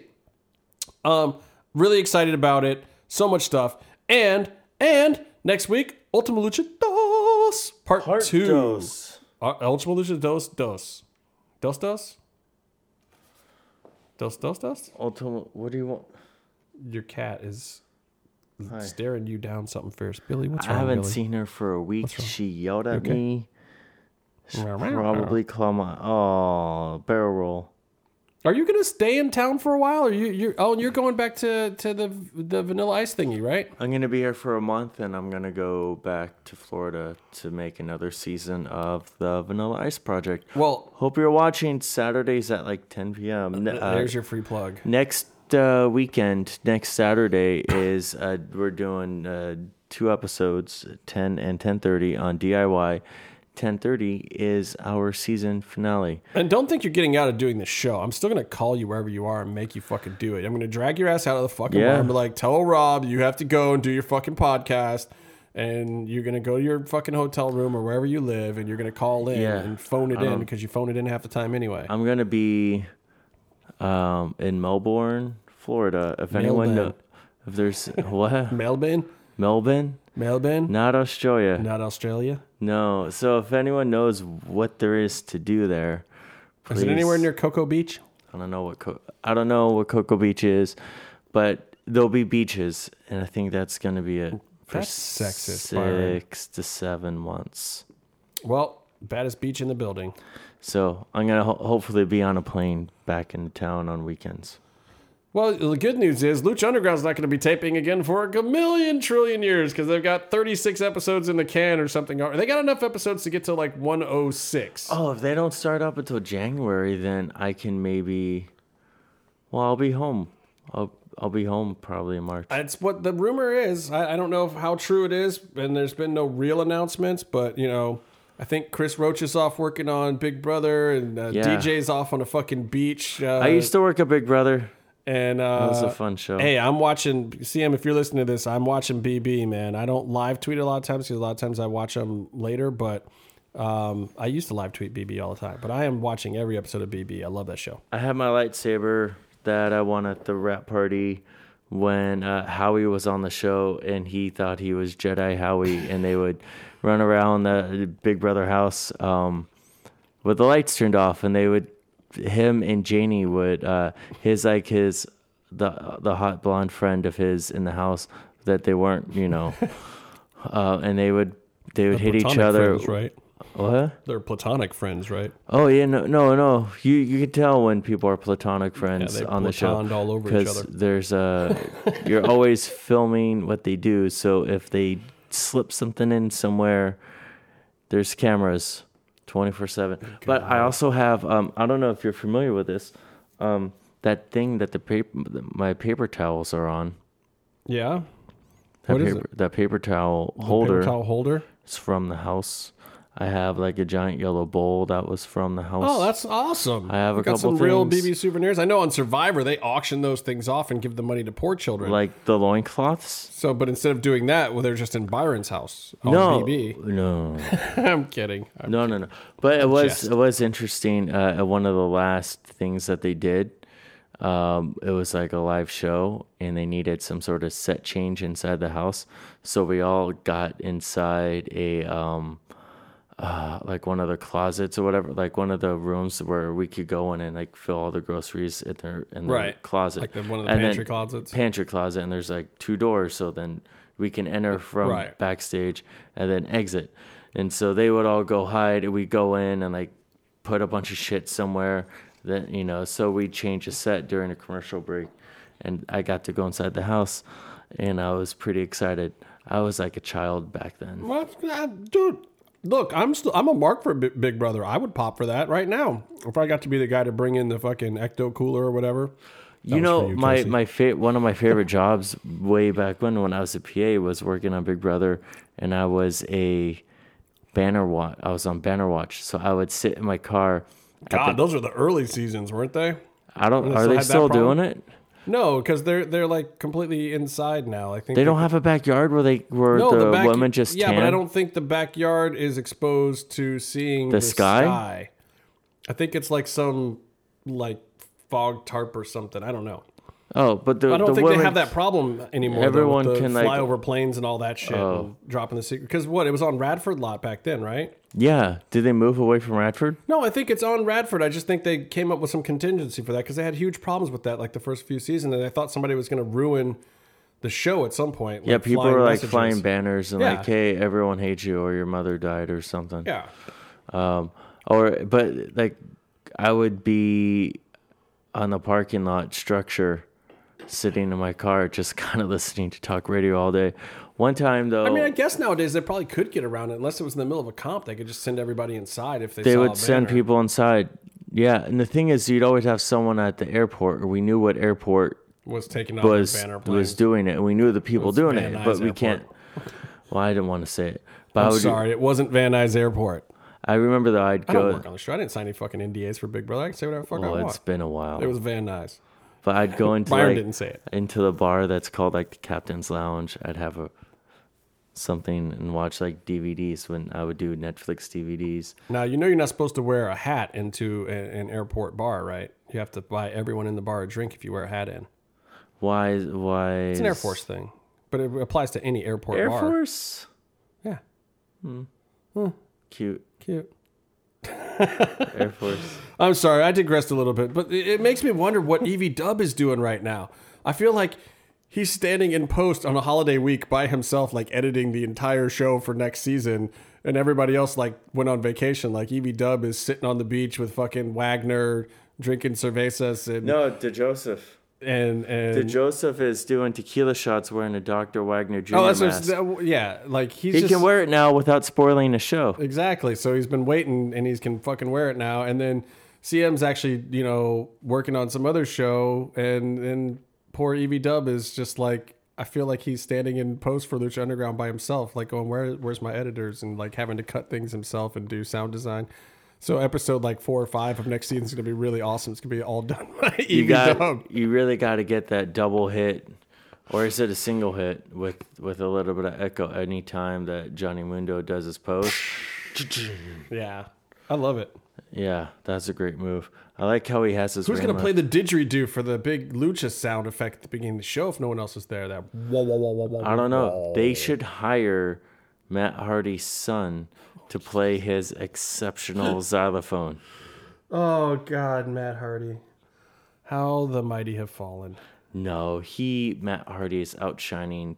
Matt Hardy is bigger than TNA, and he is outshining. Now Jeff Hardy will always be a bigger draw than him, but Matt Hardy is doing a better job at what he's like. He's trying harder and he's doing Okay. better. I, I gotta cl- close this thing with the last lucha thing. All right, this is the, your lucha Easter egg for having listened to King the show the this long. Okay, we now know that Dr. Wagner is most likely not the limo guy. So, could it still be Arnold? Might it be Kevin Kross that we've talked to and who has now publicly announced that he has been working dark for Lucha Underground? He's we were been getting around tweets. there a lot. We were getting tweets. I forgot from who about that possibility. I'm gonna be I'm gonna be super salty if that is the case and like he was on a show and couldn't tell us because that would just make me feel stupid. Because honestly, complete shoot people, he has not said anything to us about what he's actually doing at Lucha, which sucks. Which is why we brought him on the show in the first place. No, no, we I, I knew he would. I knew he couldn't uh, could only say a certain No, we amount of stuff. Yeah, we By the way, he has a show in Vegas. on the 9th. FSW? FSW. Oh yeah, I don't know if he's actually wrestling. I'd like to go to that I show. I think he is. No, Um, is it an should go. announcement? Huh? Is I, I wasn't sure if he was just talking or doing an announcement. What at FSW? Yeah, I don't know. I hope he's wrestling. I yeah, I definitely. Well, he said we could come out and we'll find out and we'll tell you guys on next week's show if he's Yeah. actually going to perform. We'll, we'll get a, you an update on Kevin and and God, I don't know. Uh, honestly, if he's the cigar man, I guess that could be kind of fucking cool. Um, I still kind of, no offense to Kevin, I still kind of hope it's Schwarzenegger or some big name. I heard a couple people drop actor names and. You know, Here's it's not going to be. It's not going to be Machete because yeah. Danny Trejo's already appeared, as himself, so I don't think that that would work. I think it's a MMM show uh, theory exclusive about Yuji Nagata out of New Japan. That'd That be kind of cool. So awesome! I can't even tell you guys heard- why that theory would work so well. But I have not so heard that sweet. at all or read it online, but yeah, we're in agreement. That'd be really good. That would be so awesome um, for a few reasons. Um, mostly because I think it would make Casey okay with life. And, Oh, and I don't want. mm, You don't want to make Casey okay with life. no. I want to see Casey get a win. What is but what's he doing for a win? Ah, that's true. Has he worked for it? No, dude, he's gone to the temple like every weekend of his life except that one time he got sick. He's done everything possible for a win. He's been begging for a win for a long time. How many times during Ultima Lucha did he wait in line? Well, that's true. This year, zero. Right. Not zero miedo, just zero. Yeah. I had no fear of being there at three in the morning. Um, so anyway, yeah, those are some of the theories. I heard Edward James Olmos, Jimmy Smits. Those would be great. Uh, Jimmy Smits would be great. yeah, but they got shit on by Dexter. Oh, stop. They were all so bad in Dexter. But he was great on Sons of Anarchy. Jimmy Smits stabbed a guy on Dexter though. Jimmy like, real. on Son of Anarchy was badass. He was He the grabbed- OG NorCal fucking Oh yeah. gangster dude. Yeah, I didn't see it. That was trying to tell the the young boys how to get it done right. He's trying to bring it together, and he was trying to help his son who had like issues, who was touched. I went to um, a party that may or may not have been some sort of biker party, and they had a stripper who poured. Wait, wait, wait, wait, wait. What, do you, what do you mean may or may not? You don't walk into a party and not know if it's a fucking biker party, Byron. and uh, the stripper like poured fire, like the oil, and then lit oil on fire on her body. Was it motor oil that would befit a motorcycle? No, it was like the kind of stuff that burns out Because that would be a dead giveaway if it was a biker party. It was like uh, no, I would say it was something like um, hand sanitizer or whatever that Oh, that burns out a low temperature. If you want to do something cool, if you want to freak people out, get a bunch of hand sanitizer. Set your hand turn the fire. lights off. Yeah, put it in your hands and then light it. I've done that. Or like smear it on a on a table and light it on fire. But I will also tr- anything 151 or higher. I will shoot fireballs. I know how to do fireballs now. I'd rather drink it. Drink fireball. That shit's nasty. No, not Fireball.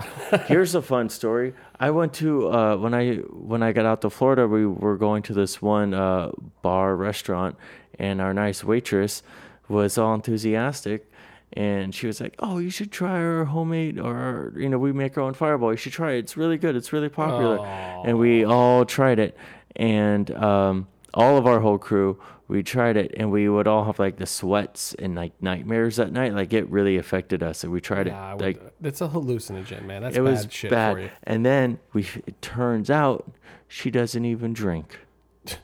This is the point where Casey would say, Byron, what does this have to do with who might be the limo guy? I don't know.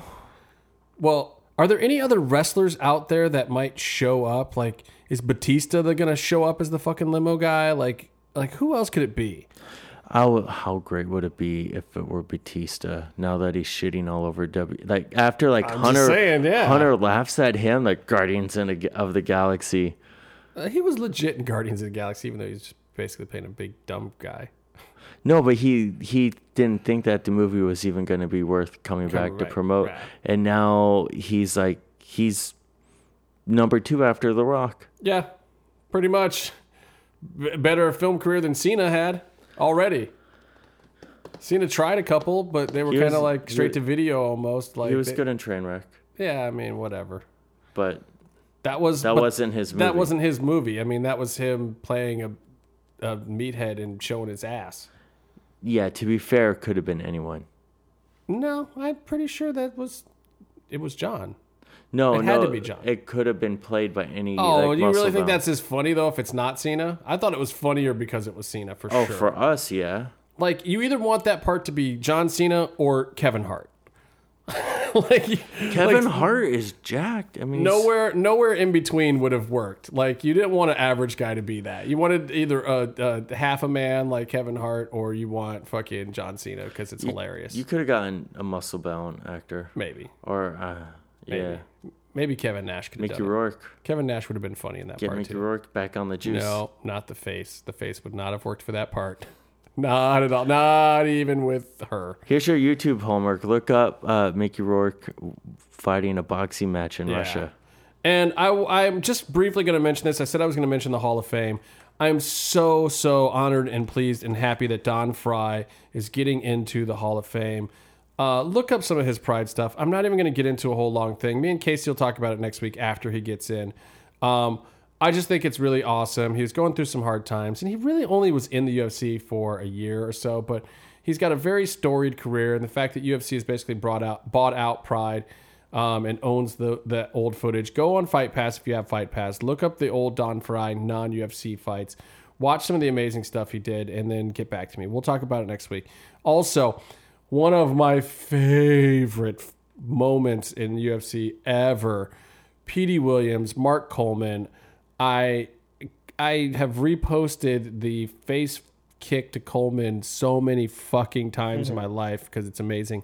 That fight is being inducted into the Hall of Fame.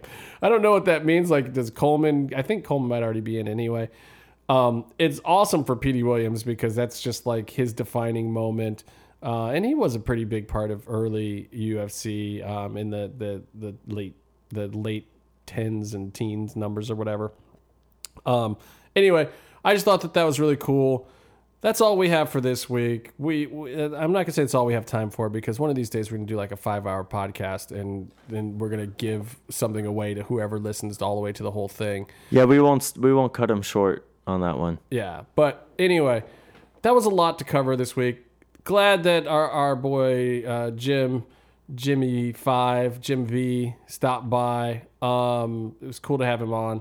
Wish we could have had Casey here this week because there's a lot of Casey topics. We'll bring him up next week though, and you guys can just hear him rant now that you already know what me and Byron think. And uh, until next time, stay calm and stay in the mix.